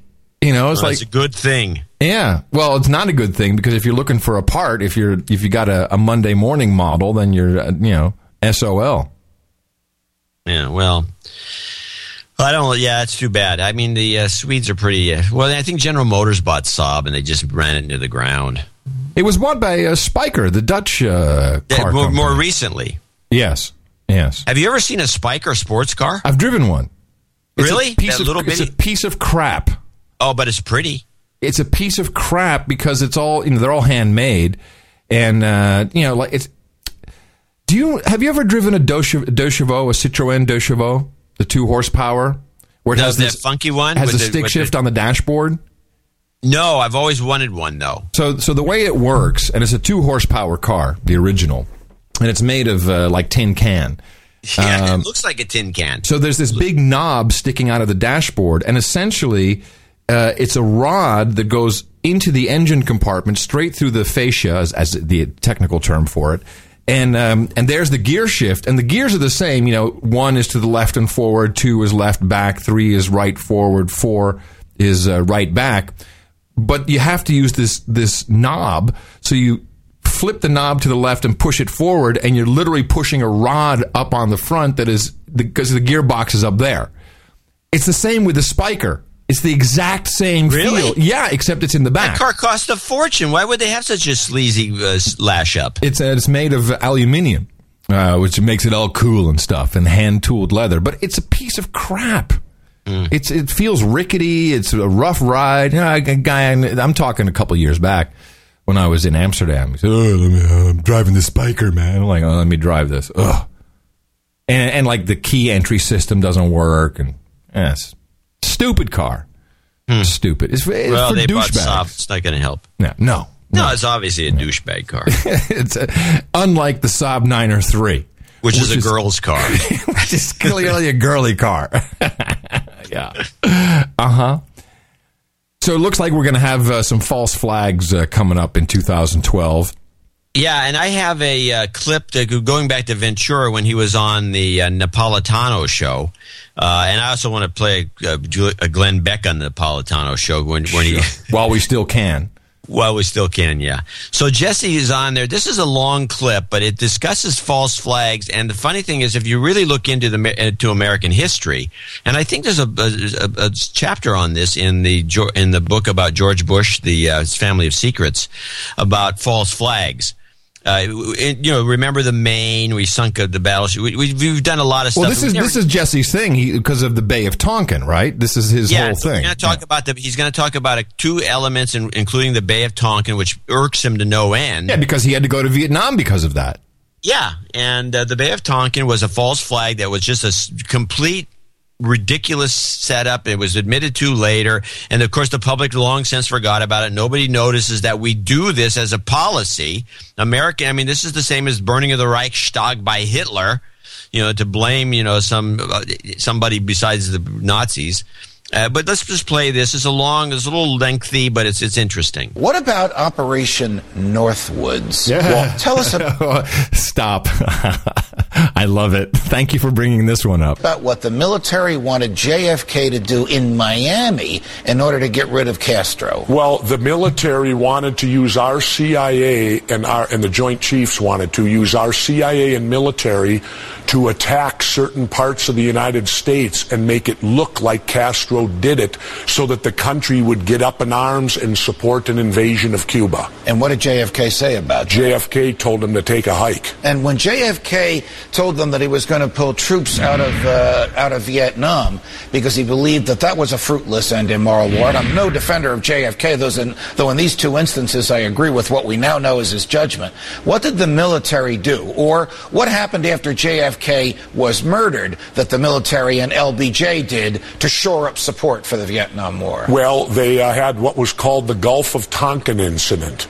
And in 2004, when I was teaching at Harvard, McNamara came through and admitted it never happened, that it was a false flag made-up event. And that eventually put 58,000 of our generation died and probably 1 million Vietnamese over something that never occurred. And the official Gulf of Tonkin incident, and there are documents about it in the book, was that American ships peacefully in the Gulf of Tonkin were attacked by North Vietnamese. And in fact, there may have been some ships there, but they weren't attacked. No. And on the basis of that, President Lyndon Baines Johnson got the Commerce of the United States not to declare war. We haven't declared war since December 8th, 1941. Correct. But he got the Commerce to authorize him to fight this war against North Vietnam. Exactly, and that put ground troops in there. That's what happened. Hey, John, I think while we're talking, the whole time we're talking, we should just have these sound effects, just the whole time, just to accentuate that it's important what we're saying. Yeah. So here's my clue that we're going to have a false flag. Probably the Olympics is the most obvious. No, I don't think so. I think it's going to be sooner. Well, let me tell you why the Olympics is a candidate. The international sports federations, all 26 of them, which have sports competition in the Olympic Games, will each be insured for up to $100 million in case of terrorism. So they're covered. Well, you think earlier. So what? It's funny because there was this letter circulating that there are. This came out in Chicago. Osama bin Laden apparently wrote a letter to a whole bunch of people, media outlets, and said there's nuclear bombs all around America, and the FBI goes, nah, that's not him because we write that shit normally. That's not him. Nah, that can't be him. You haven't even heard about this. Have you? You got me on that one. Yeah, you get just 1 point. You're ahead now. One to nothing. It's seriously. It's like it's unbelievable that some cassette tape, some 8-track comes out, and there's like, there's news. Osama bin Laden has spoken once again. We ought to have to be very. We have to listen up here. And then the actual letters sent, handwritten letters. He ain't got no computer in the cave.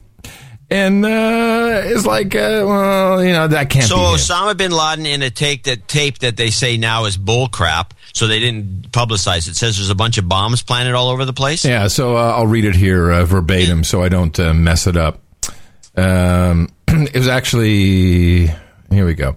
The FBI is investigating a Chicago connection to a letter claiming to be from Osama bin Laden. 25 copies of the letter, postmarked from Chicago, where he lives, were sent to locations around the country. The so-called bin Laden wrote he has 160 nuclear bombs that will be detonated unless certain unidentified people responsible for war crimes are put on trial, which sounds pretty consistent, by the way, with what he says. The letter goes on to say the trials must be televised live and done American Idol style, where viewers could vote on guilt or innocence. You got to hand it to the guy. You know, I'm loving that. That's awesome. What a great idea. And get Jennifer Lopez to interview, and Ryan Seacrest. So anyway, so immediately, oh, that can't be true, because of course it would be X Factor, not American Idol. This can't be the real Osama. So I'm thinking I'm putting this down in the book as one of your predictions. What did I predict now? What? What did I predict now? That just that there's going to be a false flag attack on the Olympics. Yeah. And so somebody can collect on the insurance, but although I think the insurance companies won't let that happen. Anyway, I think it has to be sooner than that, because we got to get feet on the ground in Libya sooner than later. There's I think they're trying the connection now with the bombing in Ireland. They're saying the Semtex came from Libya, like it had some kind of... It's weak. It's very weak, but I think that was a feeble attempt probably. It's going to be something, and I believe it's going to have to take place within the next... 30 days. Really? Oh, yeah, write so that I'm one down. I'm going to put my prediction down. Yeah, write that down. All right, cool. Days. Yeah, so write that down. Definitely. So just since he's going away, Glenn Beck, as we predicted, we said, look, the guy's on the way out. We know media. We predicted this 6 months ago. Yeah, and we said that Napolitano was going to be his replacement. We said it right off the bat. I think I said it, actually. You might have. Doesn't matter. Whatever the case is, we both knew it. And here is Glenn Beck on the Napolitano show. Further, I might as well just announce it here, but they don't announce it, and they kind of laughed us off. But just listen to this clip. Society and a war and couldn't pay it, and so he changed the way everything works. Bretton Woods 3 is being held right now with George Soros, and nobody's saying anything. We got about 30 seconds left. What can be done about this other than what you and I and people that agree with us say on there? Make you the replacement for me at 5 p.m. I hope our bosses are watching. Make you the replacement. I've been here for 13 years. You've been here for a little over 2. It's hard for me to remember what Fox was like without you. It's hard for me to imagine what it'll be like without you. I ain't leaving, so don't worry about it. I ain't leaving. He says. Now, there's a couple of things that I'm listening to him on Napolitano. First of all, we spotted this early because they brought Napolitano in out of the blue, and all he does is I have some neurolinguistic interpretations of what he does on his show, which I'm going to probably bring up on Sunday. But I realized there's something. Glenn Beck was actually, this is a theory, Glenn Beck was brought into Fox about 2 years ago. He, as an entertainer, as a scripted guy, his ratings have gone down, by the way, because they've moved his time around. So he's on at 11 in West Coast, 2 in the morning, 5. He's also gotten boring. Well, yeah, because they took his budget away. He was brought in for the purpose of, and Napolitano basically says this, that Beck was his mentor. He was brought in to coach Napolitano to become a big shot on these shows, and so he was brought in on a contract basis for I don't know how much money. He's getting a fortune because he became the #1 show for a long time on Fox and all of cable. So he was getting probably 10 or 20 or more millions of dollars, plus his books make him a lot of money. He was getting a little carried away here in the later days, and they had to get rid of him, but he's on a contract, so he's not going to badmouth them. He says he's still going to be there because they've obviously got him on a long-term deal. He has to shut up and get out of the way, push Napolitano in, who's a more controllable character, who has the message that the Fox people want to convey, whatever, we can figure it out easy enough. And Beck is going to be moved into doing specials, and he's still going to show up on O'Reilly once in a while, and the two of them are going to yuck it up because they have the greatest greatest time in the world when they're together, and it's going to be. But he's done.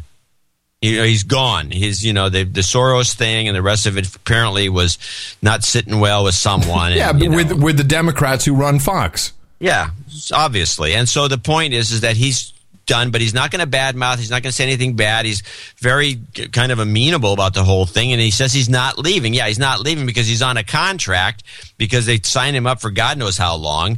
And until that contract is over, we're not going to really know the truth about this whole situation. Well, boo-hoo. Yeah, I find it interesting because it's like, you know, the whole thing was a bunch of bullcrap from the get-go, and now we have to keep a careful eye on this Napolitano guy. Yeah, unfortunately, that is, you know, what a job we have, man. We're watchdogs. Is that our gig now? I think we are watchdogs. I think we watch, you know, we're media assassins, like you like to say, but in fact, we are watchdogs. We are watching the weirdest stuff, and we're listening to all these things, and we're trying to connect dots that nobody else bothers with. And we're watching over your children to make sure they're safe. Or is that taking it too far? It probably. You know who sent me a cool clip? Maynard. Maynard G. Krebs? No. Maynard, our buddy from Gitmo Nation Down Under, who's on the real show there. Oh, Maynard. Yeah, what has he got? Yeah, hold on a second. He, let me see. For some reason I hadn't, this is really weird. You haven't queued it up on your new... No, I'm pretty sure I put it in my box to play, and, oh, here it is. I've got it. So Maynard is too funny, man. So they've got a harp installation there in Australia. Oh, really? Oh, yeah. And so I had a chance to interview Associate Professor Colin Waters, who has worked at the Alaska Harp Array and is part of Australia's ionosphere research. Maynard goes on to say, now our harp is very low power. He says the Alaskan facility has regular open days, so maybe a listener could go have a look, which, by the way, Jesse Ventura says he tried and they wouldn't let him in. I asked him about several theories the public had developed about his type of research, and there's a full interview linked in the show notes at noagendashow.com. But, of course, Maynard just can't help himself when it comes to promoting the show. Put an electromagnetic probe up there to see what's going on. Now, I've seen the chart of when the best time to be operating is for comms. Is it basically at night or midday, or is the best time to do an over-horizon radar and our sort of miniature project? Is it pretty much in the morning is the best time for it? Yeah, well, it depends. I love that guy. I'm going to show my support by donating to No Agenda. Imagine all the people who could do that. Oh, yeah, that'd be fab. Yeah, on No Agenda. In the morning. All right, first I want to mention that we have a number of checks that came in the mail, which will be mentioned and credited on the Sunday show. But the normal... conduit, we have a number of people, and by the way, I want to mention two of them at the beginning who actually will become associate executive producers. Benjamin Sallin of Wilmington, Delaware, who donated $200 and with a comment that the man's got me down, he needs some karma. Mm-hmm. You've got karma. And also with $200 is Harold Fudge, who's a new listener, and he wants a donation credited to infostripe.com or infostripe.com/noagenda. It's a customizable way to connect all the information you want to share, uniquely formatted for any device. We have to look at that and see what we think. And he wants the combination de-douching karma. Wow, okay. You've been de-douched. You've got karma. That was hot. That was a good one. Yeah, that was good. Also, here he is again, our pal Baron von Pelsmacher's, to offset the douchebags of the MTA sticking it to Christina. Yeah, thanks. It's some bail money, $189. Thank you very much, Baron. That's exactly the bail money. That's very cool. Thank you. Jason Morella in Augusta, Georgia, $111.11. Missed my chance for a 33rd birthday shout-out on the day that will live in infamy, 12/7/10. Can I have a belated one? Put him on the birthday list. Wait a minute. What's his name? is Jason Marella, M-A-R-E-L-L-A, from Augusta. Can I just say one thing about the 111.11? Okay, so if you haven't figured it out by now, it's very important to understand.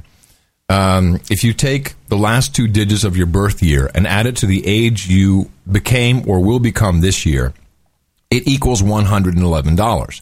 And this is special karma. And by the way, duh, this works for everybody. However, I want to point out the next time, this is why it is a special karma to do either donate on the $11.11 a month or $111. It is a special karmic event. The next time this will work for everybody, John, is in 823 years from now. There you have it. So this is it. Up to you. Your opportunity to just, it's going to click some, you know, who knows what, cosmic whatever. Mm-hmm. So anyway, Jason goes on about what a great show we're doing. It saves, you know, it's one of the few things ever. He wants to make sure that you weren't really depressed a couple shows ago. And he's been a... donation of $5, $11.11 monthly, $1 an hour program, also formerly and additionally the old defunct $2 a month subscriber. Wow, yeah, that was a long time ago. So he's a good man. And he would, he doesn't ask for it, but I think we should give him some karma anyway. Of course, not a problem, and deserved. You've got karma. He wants you to give yourself some too, but you get it in other ways. Cameron Warren, Cameron Warren in Port Byron, Illinois, $111.11. Hey, guys, going to Vegas this weekend, so I can use some karma. If it works, I'll be back to the donation page. Well, we can't take a chance on letting that go by. So give him some karma. Nope, that's all right. You're eating. You've got karma. You're eating. I'm sorry, I know. Now I'm trying to be really quiet about it. Lynn Fogwell, Raleigh, North Carolina, another $111.11. Anastasia Perov in Toronto, Ontario, $100. And Anastasia needs some karma. Mm-hmm. You've got karma. Got an anonymous donation of $100 from Chicago, Reno, Nevada. Steve Bottoms asks us to keep the faith. He's in for $100. I got to tell you, this is so awesome. This really is. This is so awesome.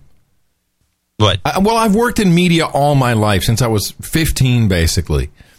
And I've always sold the audience as the product and the demographic and to see people appreciating the product that we make. It's mind-blowing to me. It's just mind-blowing. I love it. It makes me feel so good that we're actually making something work here, John. I just got to say it. Okay. I agree, and I think the audience appreciates the fact that they're not being used. Mark Wallert in Rocky Point, New York, 66.66, maybe my second donation ever, but it comes along with my vote for 3 shows a week. You know, it's my only source of news. I can't get enough of you guys. Please keep up the fantastic work, and I'll continue to spread the word. 33.33 times 2, love the magic numbers segment. 33, that's a magic number. Oh, it's the magic number. Geek Rolling, Los Angeles, California, $60. Sir John Snyder in Chicago, Illinois, wishes me a happy birthday with a $59 donation. I want to thank everyone who sent me a note, card, or whatever, wishing me a happy birthday. I appreciate it. Joe Morphy. That's funny. Morphine. Joe Morphine, or also known as Joe Murphy, in Bella Vista, Arkansas. Second donation from the No Agenda Human Resource iPhone app sales. Updates with added levels will be out at the end of the month. Getting married at the end of the month, so you can send me some karma. Joe and Stephanie, thanks, and please tell folks to leave a review. You've got karma. Yeah, leave a review. That is important. It's very important. Stephen Sawyer, Lincoln, Nebraska, 5555, found the podcast recently through the Ozone Nightmare podcast. That's nice. Do you think that has anything to do with... Couldn't be, could it? I doubt it. Our corporate slave masters gave us a bonus this year, so I thought I would pass along some karma to you. Thank you. Vernon White, Black Knight Vernon, as a matter of fact, Pearland, Texas. Small Karma Club donation since I started a new real job after 93 weeks of unemployment. Great. Whoa. Triad Club donation in 2 weeks. Vernon White, No Agenda, Black Knight. Vernon. Loving a Sir Vernon White, Black Knight of the No Agenda Roundtable. Yeah, a white Black Knight. Aaron Spears, Brook Park, Ohio. Happy birthday donation for my beautiful wife, Kelly. We've been donating double nickels on a dime for birthdays in our family for a year now, for a family of four. And we only have 5 more years of birthday donations until knighthood. That's all right. We'll be here waiting for you. Cynical Computers in Stowell, Victoria, Australia. Feel like a bit of a douche for not donating for so damn long. Could I grab some karma as a shot? And if I'm not too late, a birthday mention for the 3rd. You've got karma. Cynical Computers is on the list. Yeah, but what's his name? It's Cynical Computers. What, this is his birthday for the company? Oh, don't worry. Next week we'll have to make it up one way or the other. Christopher Poda, Vinton, Virginia. Hey, guys, I keep hearing comments from other producers saying to lay off the crackpot stuff. Well, I'd like to cast my vote for more crackpot theories. I can't get enough of that stuff. Stand by. Yeah, great. I'd also like to say thanks for continuing to put out such great shows. No Agenda is my absolute favorite source for news, information, and entertainment. Double nickels on the dime from Christopher. Stephen Nelson, Denver, Colorado. My 3-year-old daughter, Liz, now calls the cat a douchebag due to my playing this show on car rides. Record that. I want to hear your kid saying that. That's funny. That'd be great. Please de-douche her. You've been de-douched. I don't know if it'll help, man. She may be lost. He's got a birthday call out coming up. Stephen Dune, Newburgh, West Virginia. Greetings from Gitmo Nations, Appalachia. Love the show. By the way, a lot of people mispronounce it. It's Appalachia, not Appalachia. Love the show and being a fan of the Appalachian state. Yeah, okay. Embracing my inner crackpot helps me stay sane. Mm-hmm. Huh. And the entertainment helps, too. I'm keeping a keen eye on my water bill. Please don't say my name. Too bad. Yeah, whoops. I started monitoring. Yeah, nobody's reading these comments before they put up these things. Of course anymore. Not. That's okay. Yeah. He's started monitoring social networks, and who knows what other corporate hooey they're trying to pull. We could use some karma. Give us some karma. Well, oops. Oop, oop, oop, oop. The bell got stuck. You've got karma. Michael Woods in St. Helens, Merseyside, 5454, Cybology.com, Cybology, in Villa Park, Illinois, 50. Also, Lisa Mullins in Wickliffe, Ohio, and Sir Mike Westerfield's still in for 50 at Enderlin, North Dakota. And finally, Nichelle Moore, Knightdale, North Carolina. I think Lisa. I think there's a note here. Let me just make sure. And I do have one. I have a make good. I want to get out of the way before we go into the birthdays knighting. Well, I got one more. Let me just get this out of the way. Charles Sin III should have been mentioned a couple of weeks ago. He also needs some karma, and he gave 53.33. You've got karma. Okay, so I'm trying to track the administration here. So Lisa Mullins, I believe this note goes along with this. From Nelson. Yeah, Nelson Mullins. Gentlemen, my wife Lisa surprised me with the news that she made a $50 donation. She's come a long way from resigning herself to listening with me to enjoy the show. Lisa says John is cute, and she likes Adam's impersonation of Obama. Hello, everybody! By the way, she gave up birthday money to donate. Aw. Oh, that's so sweet. You know, your Obama thing, I never thought about it as being decent, but when you say it, you actually do sound, you might want to work on this. Hello, everybody.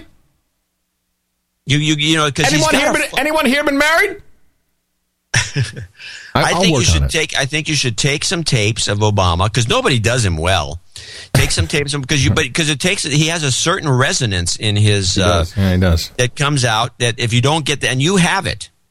Okay, I'll work on it. I mean, it's not like I'm busy watching C-SPAN or anything. You can work on it while watching C-SPAN. Imagine that you are Obama watching C-SPAN, going, "Damn it, Michelle, they're lying again."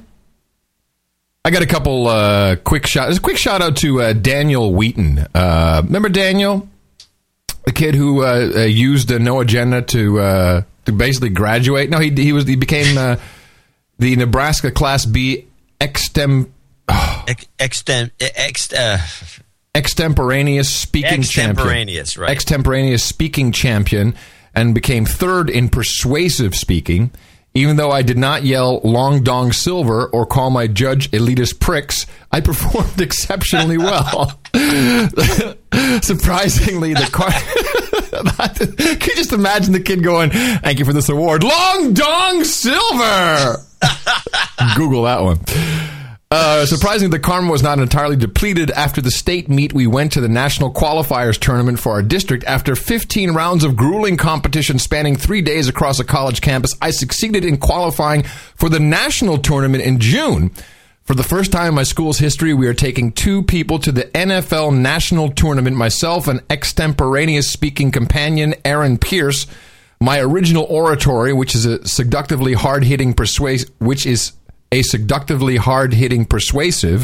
has arguments in line with the overall goals of No Agenda. It's called Think, damn it. Yeah, no, this is amazing. So he needs a little bit of extra karma for the June meet, I guess. You've got karma. I want to give him karma.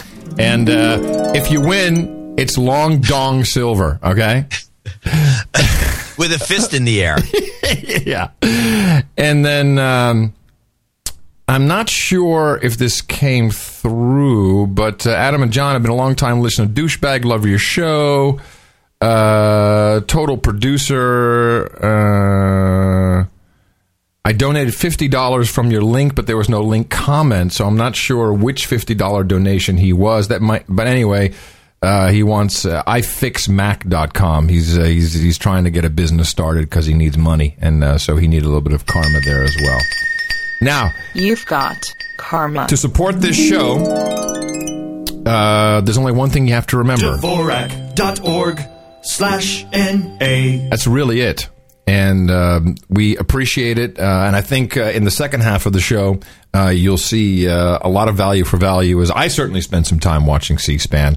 And now I'm going to expand that by working on my Obama impersonation. Obama. I think it would be worth doing because, you know, you could do that and... Hello, everybody! I can do it, right? That sounds kind of good. Yeah, but that do it actually does sound good. It's got... Hello, everybody! I'm here in UPS. I got to work on it. Because now that you mention it, because your hello, everybody, is you're kind of screaming it a little bit. Maybe I think he's kind of screaming all the time. Just noticeably. Yeah, well, it's because he's reading. Yeah. He's like a newsreader. Maybe you should work on your Obama but you should read. Right, in other words, instead of just doing a freestanding right, right. You should take it off a sheet. Right. You should write what he's going to say and then read it. Okay, all right. So more work to do. Dvorak.org/NA. Remember, you can become a executive producer, an associate executive producer, a member of the 294 Club, which is now officially open, as well as a co-executive producer. Or a night and the 300 Club. Yeah, how are the night? Yeah, the 300 Club, by the way, is coming. What are we now? We're 6 episodes away. Yeah, we're getting there. Exciting. Yeah. What status of the rings? I don't know. I didn't ask. Okay. Well, they have been ordered and they have been paid for. So that is the good news. It's your birthday. Oh, no, all right. So.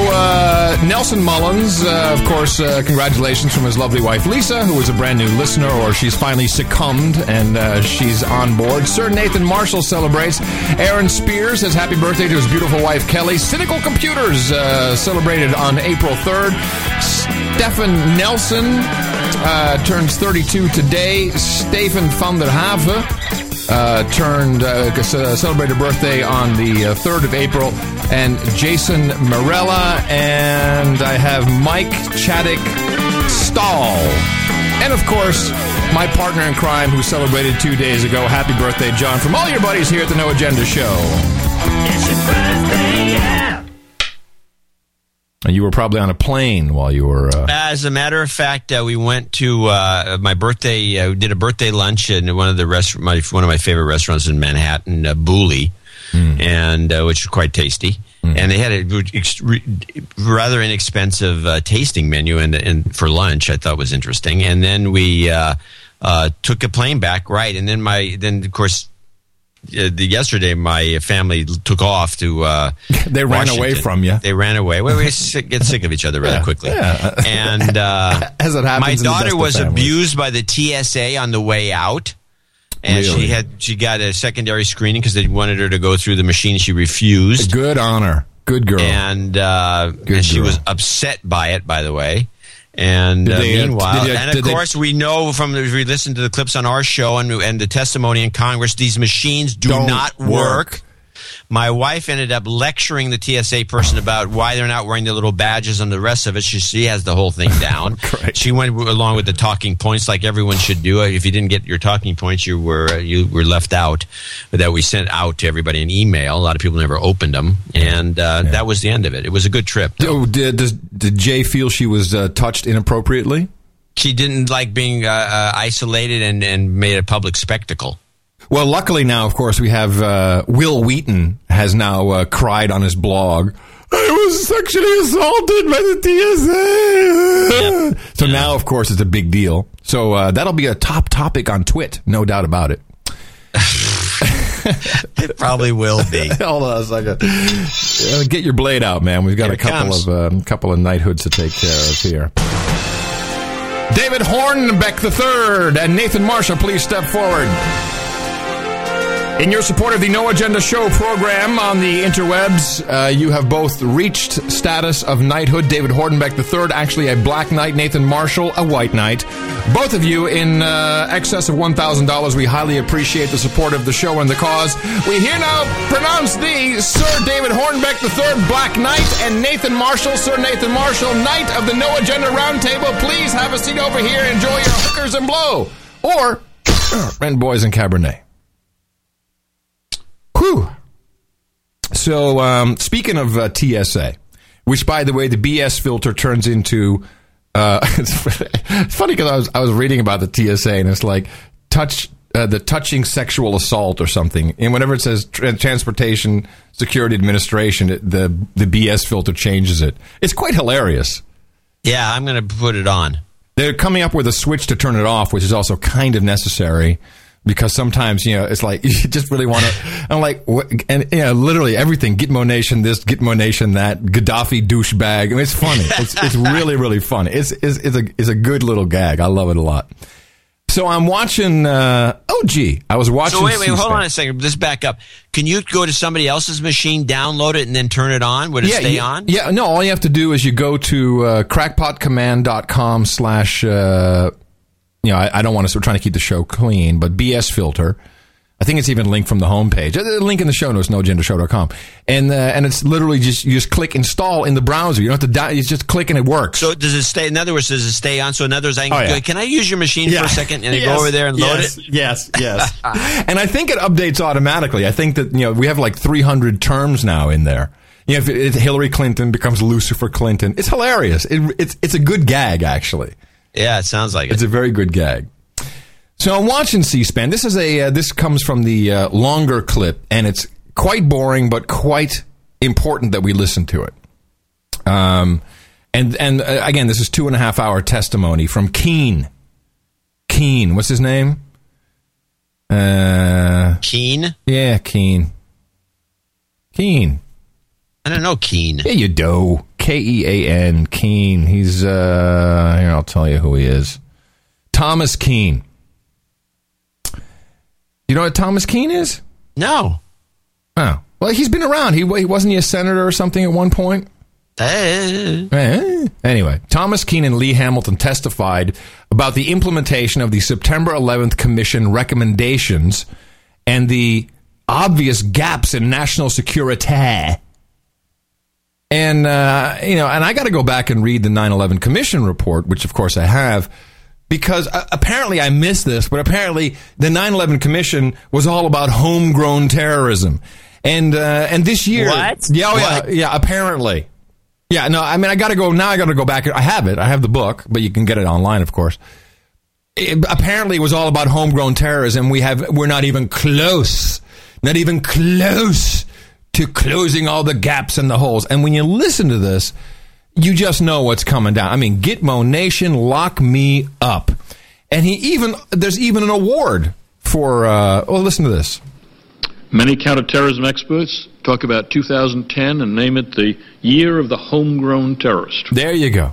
The year of the homegrown terror. Wow. Wow. The year of the homegrown terror. He's from, he was ex-governor of New Jersey, I believe. Thank you. With this British accent? Barrett. Yeah, it's kind of a, I think it's more a Massachusetts-like thing. Let's listen to it again. Many counterterrorism experts talk about 2010 and name it the year of the homegrown terrorist. That's right, everybody. 2010, year of the homegrown terrorist. Woohoo! This guy starts off as a douchebag par excellence. So this guy was a Republican. Yeah. Republican douchebag from Jersey. Yeah, Jersey. Let me just throw another shoe at him. Hold on. All right. So let's listen. He speaks in it's very boring, but I think we have to listen because no one reports on this. No one has the patience. I mean, I had to drink cups of coffee to stay awake during this stuff. Here it is. Self-radicalization is a... No, it's got to stop right there. Self-radicalization. Yeah. What is that? It's like, what are you doing, honey? I'm self-radicalizing. I mean, is that horrible or what? Self-radicalization? Was that... Well, I guess you're reading a book. Next thing you know, you say, I mean, this is actually when you bring up self-radicalization, you have targets. Now you have a million of them. Anyone who writes a book, critical of the United States, anyone who does a show like ours, creates, allows people to become self-radicalized because we're not actually going and talking to anybody personally. This is just a part of a censorship move. Grown terrorist. Self-radicalization is an alarming development. Alarming. Our group issued a report, as you have mentioned, last fall on radicalization, and we're going to follow up this spring with a set of recommendations for dealing with this important and very, very sensitive problem. Why is it sensitive? What's sensitive about it? Why is it sensitive? It's an important and sensitive... Because it hurts when you touch it. What is he talking about? Important and sensitive. What is sensitive about it? The guy is a drama queen. No, Adam. I know. The guy is a huge drama queen, and he's trying to play this up because we've got to lock everyone down. We've got to give you real ID. We've got to throw Gitmo bracelets on you, and this guy is doing it. Also face new threats, like the discovery in October 2010 of explosive packed in Atona cartridges addressed to synagogues in Chicago and shipped on FedEx and UPS cargo flights from Yemen. The cyber threat is also increasingly severe and poses a real danger to our critical infrastructure. So we have a couple things here. No more shipments from Amazon. That's one. Forget about that. And so let's shut down the interwebs. Defending the U.S. against such attacks must be an urgent priority. No. So we'd like to offer our assessment today of where the government is implementing our 9/11 Commission recommendations. So apparently these were all 9/11 recommendations. I don't remember any of this. Any of it. But okay, it's just me. On emergency preparedness, we have made some progress toward establishing a unity of command. In other words, one person responsible for coordinating efforts in a disaster. But having said that, our recommendations are still a long way from being fully implemented. This guy's like... Was he talking about Brownie? So what is this we're listening to? Who's he talking to? He's talking to Congress. Why? Because this is about they have to put more security. This is, you'll hear it. He starts coming up with what we need to do. This is about the lockdown of Gitmo Nation and completely enslaving us so we can't do anything without being scanned, tracked, and felt up. We have found too many community leaders and first responders who've mentioned to us that many metropolitan areas still haven't solved the problem. So this is about putting, command centers. Commissars. Yeah, exactly. Putting everyone in, shall we have, Stasi, yeah, exactly, the whole thing. Just lockdown. Of having a unified command structure. Unified command structure, please. Moreover, it is unacceptable that the government still has not allocated the additional 10 megahertz of radio spectrum, the D block that you mentioned, to public safety, so that our first responders can communicate the disaster. Now, I recognize the efforts and the leadership that you've shown through your bill. I believe the President supports such a recommendation, and Congress needs to act. I think this is about H.R. 5155. I think that's what it is, John. This is where all this stuff comes together. I got to research it, but I think that's what this is about. There have been improvements in transportation security. Ooh. But technology still lags in screening passengers for weapons concealed in their bodies. Which means in your butthole! And for detecting explosives contained in bags. He just admitted it doesn't work. Apparently. Doesn't work. They run the bags through the real X-ray machines, and they can't find the explosion. They got all those little swab deals. They can't find the explosives. No, so even that doesn't work. No, it doesn't work. Well, actually, coming back from New York, I'm with your Semtex. We're packing, and I said, we bought it because I didn't want to bring a tube of toothpaste, so I bought a tube of toothpaste in New York, big giant tube. And I said, and Mimi had some honey that she bought for some tea that we were making. Oh. And I said, just pack it, just pack the honey, and I'll put the toothpaste in the bag, big old giant toothpaste. Let him take it away. And right? My daughter goes, oh no, you shouldn't do that. This is not right. Oh, she's a good slave. And well, unfortunately, in some ways. And so until she got felt up by the JSA, right? Yeah. Now she maybe changed her attitude. But anyway, so I forgot actually. I was going to pull out the plastic bag and put it on the rolling thing because you're supposed to pull out the plastic bag of toiletries. Yes. I forgot. I just left it in there with the big boom right through. Of course. Yeah, it doesn't. It can't. You know, if it was a bottle of water, they would have. Oh, dangerous H2O. GAO continues to find holes in virtually every single security layer that we establish.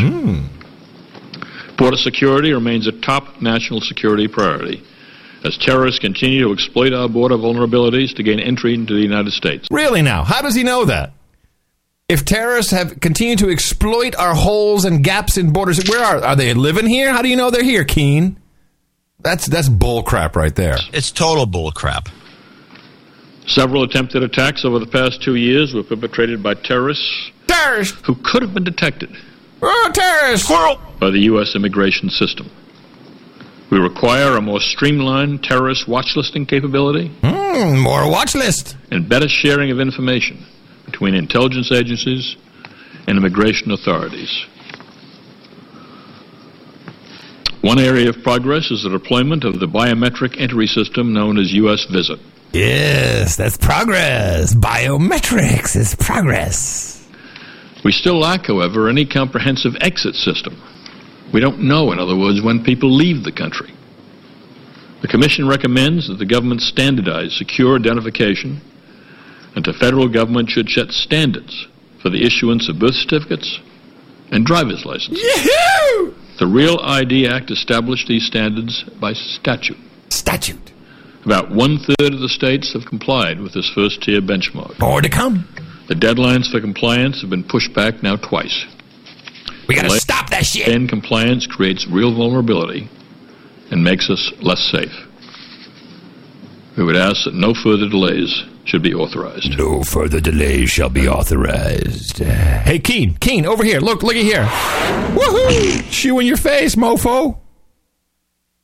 What a douchebag. Now that was juvenile. Yeah, I'm sorry. But he's a douchebag. No further delays.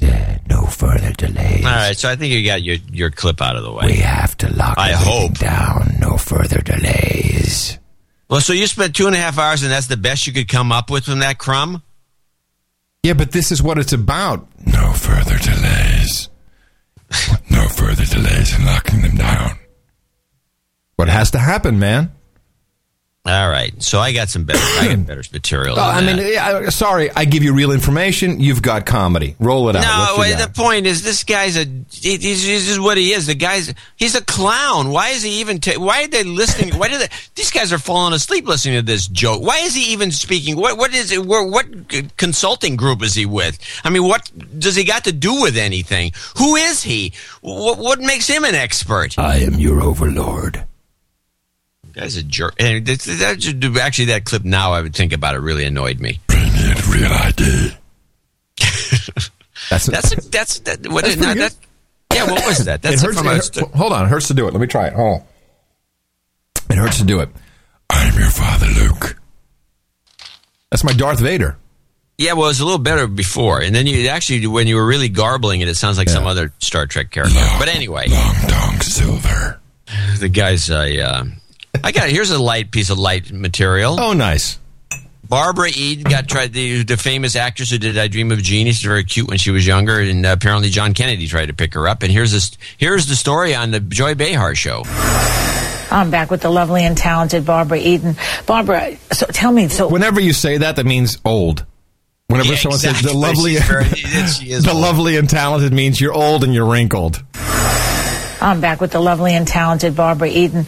Barbara, so tell me, so we left with JFK. Yes. The Pierre Salinger. What did he say? Bring us back again. You were at JFK Airport. Pierre Salinger, which was called Idlewild in those days. That's right. Yeah. That's right. And you must understand, I was in a rented mink coat down to my ankles because 20th Century Fox put us all in a mink coat. It was winter. Yeah. But Pierre Salinger said, "I want you to meet the next president of the United States." And I said, "Hello." And he said, "Hello." And that was it. That was it. He left. And then as I got on the plane, I put my hand in my pocket of this rented mink coat. Yeah, yeah. And there was a little piece of paper with a phone number. Oh. Please. JFK. But he didn't know. I didn't know who JFK was. I honestly hadn't a clue. I wish I had that piece of paper today. Wow, you bet. Oh, so if you had known who he was, would you have called him? Well, I wasn't married. You weren't married? No. I don't think he was at that point either. I don't know. What year was this? Oh. Actually, I think he was married at the time. But the point is the apparently Kennedy was had gypsy blood in him. He could slip the note into a pocket unbeknownst to the person wearing the jacket. Well, let me tell you something. This is, of course, just to promote the JFK special on whatever. Of course. On the, was it History Channel? No, they changed channels. No, it's some drama. It's got I know. It got drawn away from History Channel. They didn't want to run it. It's like a huge scam. It's all promotion. So first of all, let me say, Barbara Eden back in the day. That's one mother I'd like to. She was Now, she wasn't a mother. She was like young. She was 17 or 18 at the time of this story. I think I self-radicalized watching her. I'm pretty sure I did. Yeah, I think a lot of people self-radicalized over her. But the best thing, that's my new one. Yeah, it used to be. Behar is the worst. I bet you wish you had that now. When you watch the show, you know you're going to get material, but it's always okay. So I got. Let me just say what I have here, and we can decide. Wait, one second. Okay, I'm done. Why, are you going to use that for the beginning of the show? No, I just wanted to practice. So I'm watching O'Reilly, and there's the guy from the New York Times. I have his name is. I just thought. Tell me if you don't find this to be quite hilarious. This clip. This is Nicholas Kristof in New York. He's the guy that inspired George Clooney to go spy on Sudan with satellites from Google. Well, he's got this funny attitude about the humanitarianism of it all. He's a spook. He's a total spook. It wouldn't surprise me. But the point, but I get more of the kick out of his. If you play this clip, I'll analyze what I think is funny about it when it gets to the end. In Darfur, but in Rwanda, the UN was there and they didn't do the job. Well, I mean, lots of people were there. The French were there, and the French evacuated all their embassy staff and evacuated the embassy dog and left behind their Rwandan staff to be killed. Right. And so Americans are going, is that our fault? I mean, are we supposed to be, if the French won't do it, the UN won't do it, we have to do it? Well, I mean, I guess from my point of view, I'd say that if nobody else is willing to do it, and but we have nobody else is willing to do it. Yeah, precisely. So if nobody else is willing to do it, we have to do it. Then, if the choice is either we do it or 700,000 people are slaughtered, as in Rwanda, and if we can do it in a way that doesn't require a lot of time, doesn't require vast costs, then, I right. say that's what. But that's the rub. Because that's what the memo said. It's a humanitarian thing if it's not too much effort. It doesn't take too much time. Look, if it doesn't put me out, I'll take you to the airport. But, out of my way. I've known you for 50 years, but screw you if it's going to interfere with my time with my kids. You can get a ride. You can get another ride to the airport. You're not that good of a friend. Yeah. Now, this guy's a spokesman for the Ministry of Truth. I mean, give me a break. But this humanitarian, as long as it's convenient. Yeah. is just like, wow, this is your New York Times liberal. Yeah, no, he's the guy that George Clooney shared a room with him in Sudan. Oh, okay, well, then he's definitely, probably, or more than likely, a spook. Yeah, well, of course. Duh. Yeah, duh, winning. You know, Charlie Sheen's trying to get that copyrighted. I know. Well, we got to call that out. If you see something, say something. Hey, stop trying to copyright that, Sheen. We got our eye on you. That self-radicalization you're doing is not good. Hey, big news from Gitmo Nation East, John. How many times have we warned everybody about the Shantix? Oh, lots. Yeah. We dedicated a show to it. Yeah. Father murdered family. Was quitting smoking and on medication that caused depression. Oh, they didn't say the medication, did they? Yeah, they did. It's called Champix in Gitmo Nation East. Yeah. Oh, they actually named it? Yeah, absolutely. Champix. Champix is what it's called in Gitmo Nation East. Yeah, he murdered his wife, his two kids. The hearing was told on July 10th Mr. Case had been prescribed Champix tablets to be taken twice a day. He was then dispensed a further number of tablets by a chemist on July 23rd, the day they returned from holiday. Horrible. This stuff makes you crazy, people. Don't take it. Just smoke. It's better to smoke than this, I think. We got a couple of emails over the last month, so I used it and it worked for me. Yeah. Sure. Okay. I'm sure. Tons usually of it. Probably if you know it also works? Willpower. Yeah. General practice. What drug did you take to stop smoking? Well, I started again, actually. What? Yeah. You and what about Mickey? Did she backslide right back there? Now we're going to quit again. It's horrible. It was after the depression I had. I had the depression thing about the whole Constitution. I'm not going to lie to you. Huh. Yeah. No, I just smoked a cigarette and like, oh, we can have one more dinner. And then it's like, boom, we're smoking. So I got to stop again. Well, that's terrible because it's miserable to go through the stopping process. But I'm surprised. Well, it's a drug. It's worse than heroin. Yeah, well, I guess so. It's hard. It's very, very hard, and I feel like a horrible douchebag. I'm not going to lie to you, though. Okay, well, you'll be able to. You stopped it before. At least I didn't start drinking. I'm looking forward to that. Hey, John, we're going to start the show today. They're hitting the wrong clips. I'm self-radicalizing. Gitmo Nation Leprechaun, the health service executive, I guess that's their version of the health services, will remove all stocks of the swine flu vaccine pandemic, from family doctors, GPs, general practitioner surgeries. That's English for your family doctor shelf. The vaccine has been linked to the disabling sleep disorder narcolepsy. No. Yeah, that was reported in Canada. We talked about that on the show. No, it was reported in Finland. That's where it started, Finland. Oh, it's Finland, right. That's where. But we talked about it when it first showed up. Yeah, and it was like, oh, crazy. You guys crazy. You're crazy. There's only one guy who keeps writing in with that voice. Why don't you just block him? Who? The guy who keeps writing in saying we're crazy. That one guy? That one guy. Who talks like this? Don't talk like this, man. Yeah. Retired Air Force major predicting UFO sightings at the royal wedding of... By the way, I'm going to stop you. This narcolepsy thing is non-trivial. No, it's a horrible disease. Why is this not front page news in every newspaper in the country? Because we have UFOs showing up at the royal wedding. What are you talking about? Oh, okay. What's more important? Well, you got it. Are you nuts? Go. Are you crazy? Actually, I want to know more. I have some predictive programming. Would you like to hear some of that? Yeah. So this is from... let me just grab it here for a second. From the movie No Escape. This starred Ray Liotta, and this is from late 90s, this movie. Ray looked pretty good even then. And listen to what they were saying about Libya. Oops. I screwed that up, sorry. 2011 Benghazi, Libya. You marched directly up to your commanding officer, put a gun to his head, and blew his brains out. Okay, so...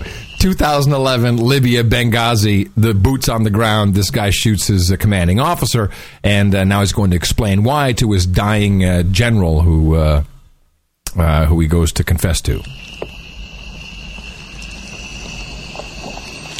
I was the leader of a helicopter assault on a village. It was supposed to be the source of bioweapons fire. I should have known better. I had a lot of combat time, so I should have known. It was too easy. There's no radar, no air defense. I kept telling him, but he ordered us in anyway. You gotta help me, I always followed orders. We vaporized the place. So if we follow the logic of our predictive programming, what we will see is we will see a bioweapons place being obliterated because apparently that's going to be there, but it isn't in Libya when we get the boots on the ground. Interesting. Where did you dig this one up? It's in the movie No Escape. Ray Liotta. This was in 99? 94. Again, let me ask again one more time. Where did you dig this one up? One of our producers sent it to me. Aha. Okay. What does that mean? Why didn't I get a copy of this? Was I CC'd on this memo? You don't... No. Oh, okay. Well, I mean, you know what? I don't even want to tell you why, actually. Oh, he hates me. No, no one hates you, but they're a little worried about, you know, you kind of... Sometimes you let names slip out. It's not all your fault. I'm not saying... it's a guy who has to be anonymous because he sent us an old clip of a movie? He sends me other stuff. Also, I have one of your buddies in the agency. Also, I have PGP, encrypted email, and my server's in my house. Okay. I mean, that's fine. It's not personal as what I'm saying. If anybody really has secure correspondence that they need to take care of with us... Send it through Adam. He's got a PGP deal. He's got a secure deal. You don't know where it came from, where it was, where it's going. Self-radicalizing, baby. He's self-radicalizing in the corner. And fine. I accept that. But so don't take it personally. No. Okay. Good. That's a great find. It's an excellent find. Yeah, that's another point. But I'm not giving you his credit for that one. I have credit for playing it, for lining it up, for pressing the button? No. Okay, you get 2 points. Yeah. So, good. Hey, by the way, I want to mention something that we keep forgetting to do, which is thanking our artists. Wow. You know, it's funny because I was looking back. I was looking at noagendaartgenerator.info. And it's just so beautiful. We typically have 4 to 6 pieces to choose from for every episode. And someone should do something with that. I mean, I know that a couple people have, but that needs to be showcased more because it's so incredibly beautiful, the work that is done. And it's hard as an artist, you know, you create something and then you don't get chosen, although we often go back into the archives and pull something out that we keep as an evergreen. But yeah, I believe, and we actually have proven that it is a fundamental part of our show. And you're right, the artists they always get a credit. The artist in question gets credit. Yeah, but you know, they don't get credit as a group. And I was in New York. I was trying to get together with Nick the Rat, who's in New York. And I'm going to have to apologize for not doing it. So I'm going to make a special trip to New York and go because he's got some art for me. Oh. And I'm an art junkie. And so I'm going to probably go and just hang out with him for a while. But but I feel bad about the fact that last week we got nobody. It's just one of those cycles. It's a random number theory again. But we got pretty much no art as opposed to our normal. We usually sometimes get 5 and 6 pieces that we get to pick from, and it's interesting. It makes the art because we use our cover. You know, our cover art is very. It's very integral to our show, and people comment on it constantly because it's high level. Extremely high level, sometimes high conceptual level. It's always beautiful. It always is. It's phenomenal stuff. Yeah. Now, you probably have a clip to end with, so I just want to hit 2 categories that we cannot miss today. I just want to say that, as predicted, now scientists are starting to debate geoengineering, and links in the show notes, as always, at BarackObama2011.com. Scientists debate risks of sun blocking, other climate tweaks to fight warming. So this is how the persistent jet contrails will be brought into our existence. You can just wait for it. It may not be this year. It may be next year. But I guarantee you they're gearing up to say, you know, we've been kind of experimenting with this stuff. And, hey, it's really good. It'll save you whatever. And I want you to take a look at those links in the show notes. Also, this was rather disturbing. Jerry Brown, who is our governor here in Gitmo Nation West, the People's Republic of Southern California, had a meeting with that Connie Hedegaard, the EU Commissioner for Climate, and they're going to harmonize the carbon markets between Europe and California. This is not a good development. We have, because California is in such great financial condition that we can start throwing money away to scams, essentially, international scams. This is interesting. Carbon taxes. The AIR will now draft a detailed order outlining their case that the proposed regulations will allow the state's highest polluting industries to continue or even increase pollution. You know what AIR stands for? What? Association of Irritated Residents. Kind of interesting. Really? Yeah. Huh. Anyway, so it's going to harmonize. No, jeez. Well, we'll see. We'll see what really happens. You never know what Brown's up to. Meanwhile, it's raining. It's cold. Yeah, well, it finally stopped raining here after the storms we had. Hail, and it was miserable. Blew off a bunch of shingles off my roof. I got to have a new roof done. Man, my shingles blowing off my roof. Yeah, it was bad. I don't really have. I have one clip that needs a lot of discussion. We can run it on Sunday. No, let's run it now, man. Let's wind it up. Let's do some discussion. I'm ready to go. Right, well, what you got? Tell me, Al Al-Awlaki. Wait a minute. This is the guy who spoke at the brunch at the Pentagon? Yeah, that guy. Yeah. The guy who's caused all this problem. Apparently, I think there's a little beef going on between different agencies, because when you listen to this backgrounder on the guy, which I picked off of one of the news channels, you can tell that he's obviously been working for an agency of some sort. Duh. Because he was arrested in 2002 and kept for a few hours, and he had a secondary warrant, and apparently an FBI agent who remains unnamed came in and says, hey, you can let the guy go. The warrant's been pulled. Wait a minute. Stop for a second. So Anwar al-Awlaki, the self-radicalized, homegrown terrorist, Al-Qaeda, Inc. In Yemen, who originally spoke at a Pentagon brunch after 9/11, was then arrested in 2002 and let go. So we had two opportunities to have the number one terrorist in the world. Squirrel. Yeah, he's number one. He's number one on the hit list. Mm-hmm. And by the way, I think he was arrested for trying to pick up hookers, which shows that he's a good Muslim. So, but if you listen to this, you can just see that the whole thing is just. I think that there's something going on where there's a debate going on between different aspects of the intelligence community. One is pissed about the other one's letting this guy go, and the other one's trying to run a game, and they want to keep it going, and these other guys are trying to bust them. I don't know. I have no idea, but if you listen to this, it's got Spook City written all over it. New questions tonight about why the feds released a radical American cleric with links to recent terror plots against the U.S. and ties to at least two of the 9/11 hijackers. Investigators have connected Anwar al-Awlaki to the attempted Christmas Day underwear bombing, the Fort Hood massacre, and the botched Times Square bombing. As Fox News has reported, the feds had Awlaki in custody back in 2002 and had a warrant for his arrest, but they ended up letting him go. National correspondent Catherine Herridge now live in our D.C. newsroom. Catherine, the reporting you've done with our specials unit came up at a hearing on Capitol Hill today, right?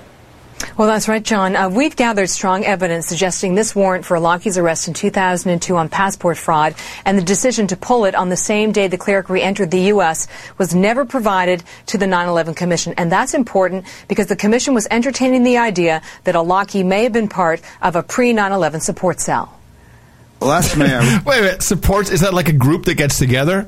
Like, how you hey man, I'm not talking about books. I'm not feeling the terrorism today. No, you know, hey, so, my name's Anwar al-Awlaki. Hi, Al.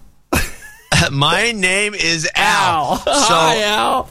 So they have a now they clip to a little piece of C-SPAN footage where they're talking to the head of the FBI, what's his name, who has got nothing really important to say, but they throw it in there. It's kind of interesting. Wrote your concern in a Fox News report about the Bureau's October 2002 decision to release Anwar al-Awlaki from custody upon his return to the U.S. despite an outstanding warrant for his arrest at that time. If this was not provided to the 9/11 Commission, it was certainly not by intent. It may well have been not in a file, one of the files that we provided to the 9/11 Commission. The official position of the Justice Department is that it was a series of coincidences that allowed al-Awlaki to slip through the net, adding that there was not enough evidence to keep the warrant active for his arrest, though that position is disputed by current and former investigators familiar with the case, John. So, you know, a lot of people probably don't realize the guy that U.S. officials now say is terrorist number one was actually in U.S. custody back in 2002. Well, that's correct. The first American on the CIA's killer capture list was held in federal custody. Wait a minute. Kill or capture list? Is this published? Apparently the CIA has a kill or capture list. Hold on a second. Let me take a look at the CIA kill or capture. I got to Google this. If they have an actual website that is cia.gov/kill or capture, I mean, how do these guys, how do these news people know this, that he's on the? Was there a press release? That nobody says this is kind of odd that they would know this or that it exists. I mean, when did what happened to us when the CIA became kind of like a public institution? It used to be a secret agency, wasn't it? Hold on a second. I'm looking here. Let me see. CIA YouTube.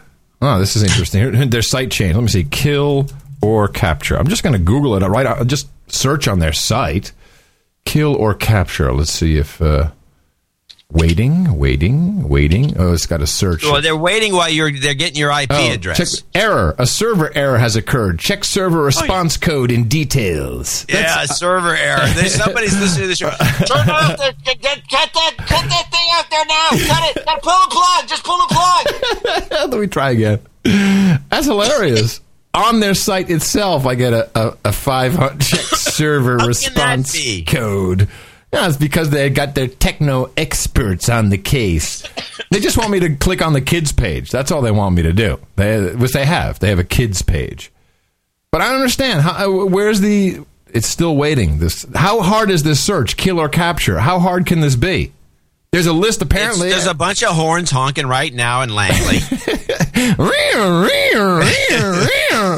Anyone who looks up killer capture on the site... Is that wrong? Is that wrong of me to do? Well, it's too late now. But it's just sitting there. It's not doing anything. Let me go back home. Yeah, all right. Let me see. CIA Open Initiative, Careers, Offices, News Information. Human Resources. Where would I find this? CIA and the War on Terrorism. Maybe that's where it is. Let's see. There's no kill and capture list. This is bogus. If you type in CIA kill or capture, I did that. You don't get Google, any. Yeah, in Google you get a shitload of stuff. Yeah, but not from the CIA. No, but they must have a press office. That I don't know. I have no idea. Yeah, but that's ridiculous. You think the media just made it up? Apparently. I think that they should have. We have the top 10 most wanted. Why, if we're doing it, if we're allowing? Look, Anwar al-Awlaki. I don't know the guy, but he's an American citizen. He could be killed by the CIA because they have a kill or capture list, and he's on it. So you can kill American citizens. I'd like to know if I'm on the list. Well, you're gonna be if you keep this up. Let's listen to the rest of your clip. For nearly 3 hours on October 10, 2002, and was released only after an FBI agent told customs officers that an arrest warrant for passport fraud had been pulled back. Fox's reporting has shown that the timeline does not add up and that the warrant was still active when al-Awlaki was allowed to walk away. This mugshot of the cleric was taken after he was busted for soliciting a prostitute in San Diego. Now, after his release by customs in 2002, al-Awlaki then showed up at the home of Ali Al-Tamimi, who was at the time... Oh, Ali Al-Tamimi was also in the support group. if you back it up a little bit, you realize, I mean, by the theory that Al-Awlaki, whatever, you know, was working for somebody, he had to go to this meeting because that guy was targeted. Let's listen again. Prostitute in San Diego.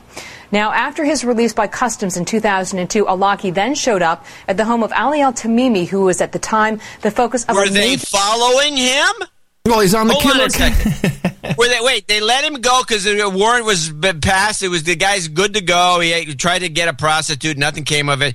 And then he went to a meeting with this guy. Were they following him? Well, yeah.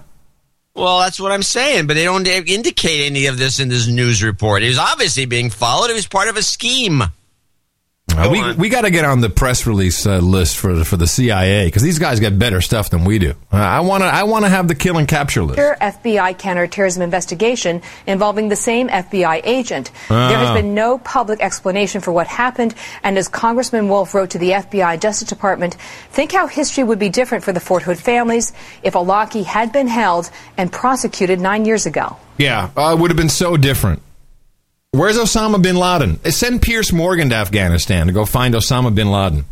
Yeah, well, the whole thing's a scam. Yeah. So we're just being scammed. As the public is being scammed left and right. The media is giving us crappy reports and is making it everything mysterious. And here we are, just the two of us and our audience going, wow. Yeah, going, wow. Well, at least we're informed. Hey, by the way, Leon Panetta... It will apparently be the new defense secretary. Oh, he came out of the CIA. Yeah. Well, I guess that's the new routing because Gates was in the CIA. Exactly. That is the routing. So they got a new... So we're going to see... right now we've got Eric Schmidt, who I chatted with, who will be in the... I guess go into commerce or one of these other parts. He'll be routed to two or three things, end up at the CIA. Then he'll eventually be... So in other words, the end... game is to become the head of the Defense Department. He'll be running the military. Eric Schmidt, who hates you, by the way, who thinks you're an idiot. All right, everybody, you are once again informed. Thank you very much for your support of this program. We highly appreciate it. Mr. Oil's Crude Oil Show is coming right up on the stream, noagendastream.com, coming to you from Gitmo Nation West, where we're harmonizing with the United States of Europe climate disruption ruling. Hey, in the morning, I'm Adam Curry.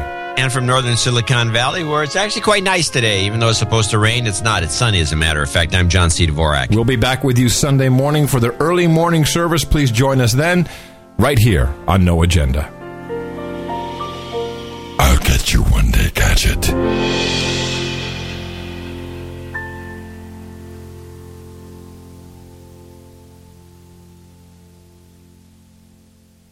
Dvorak.org/NA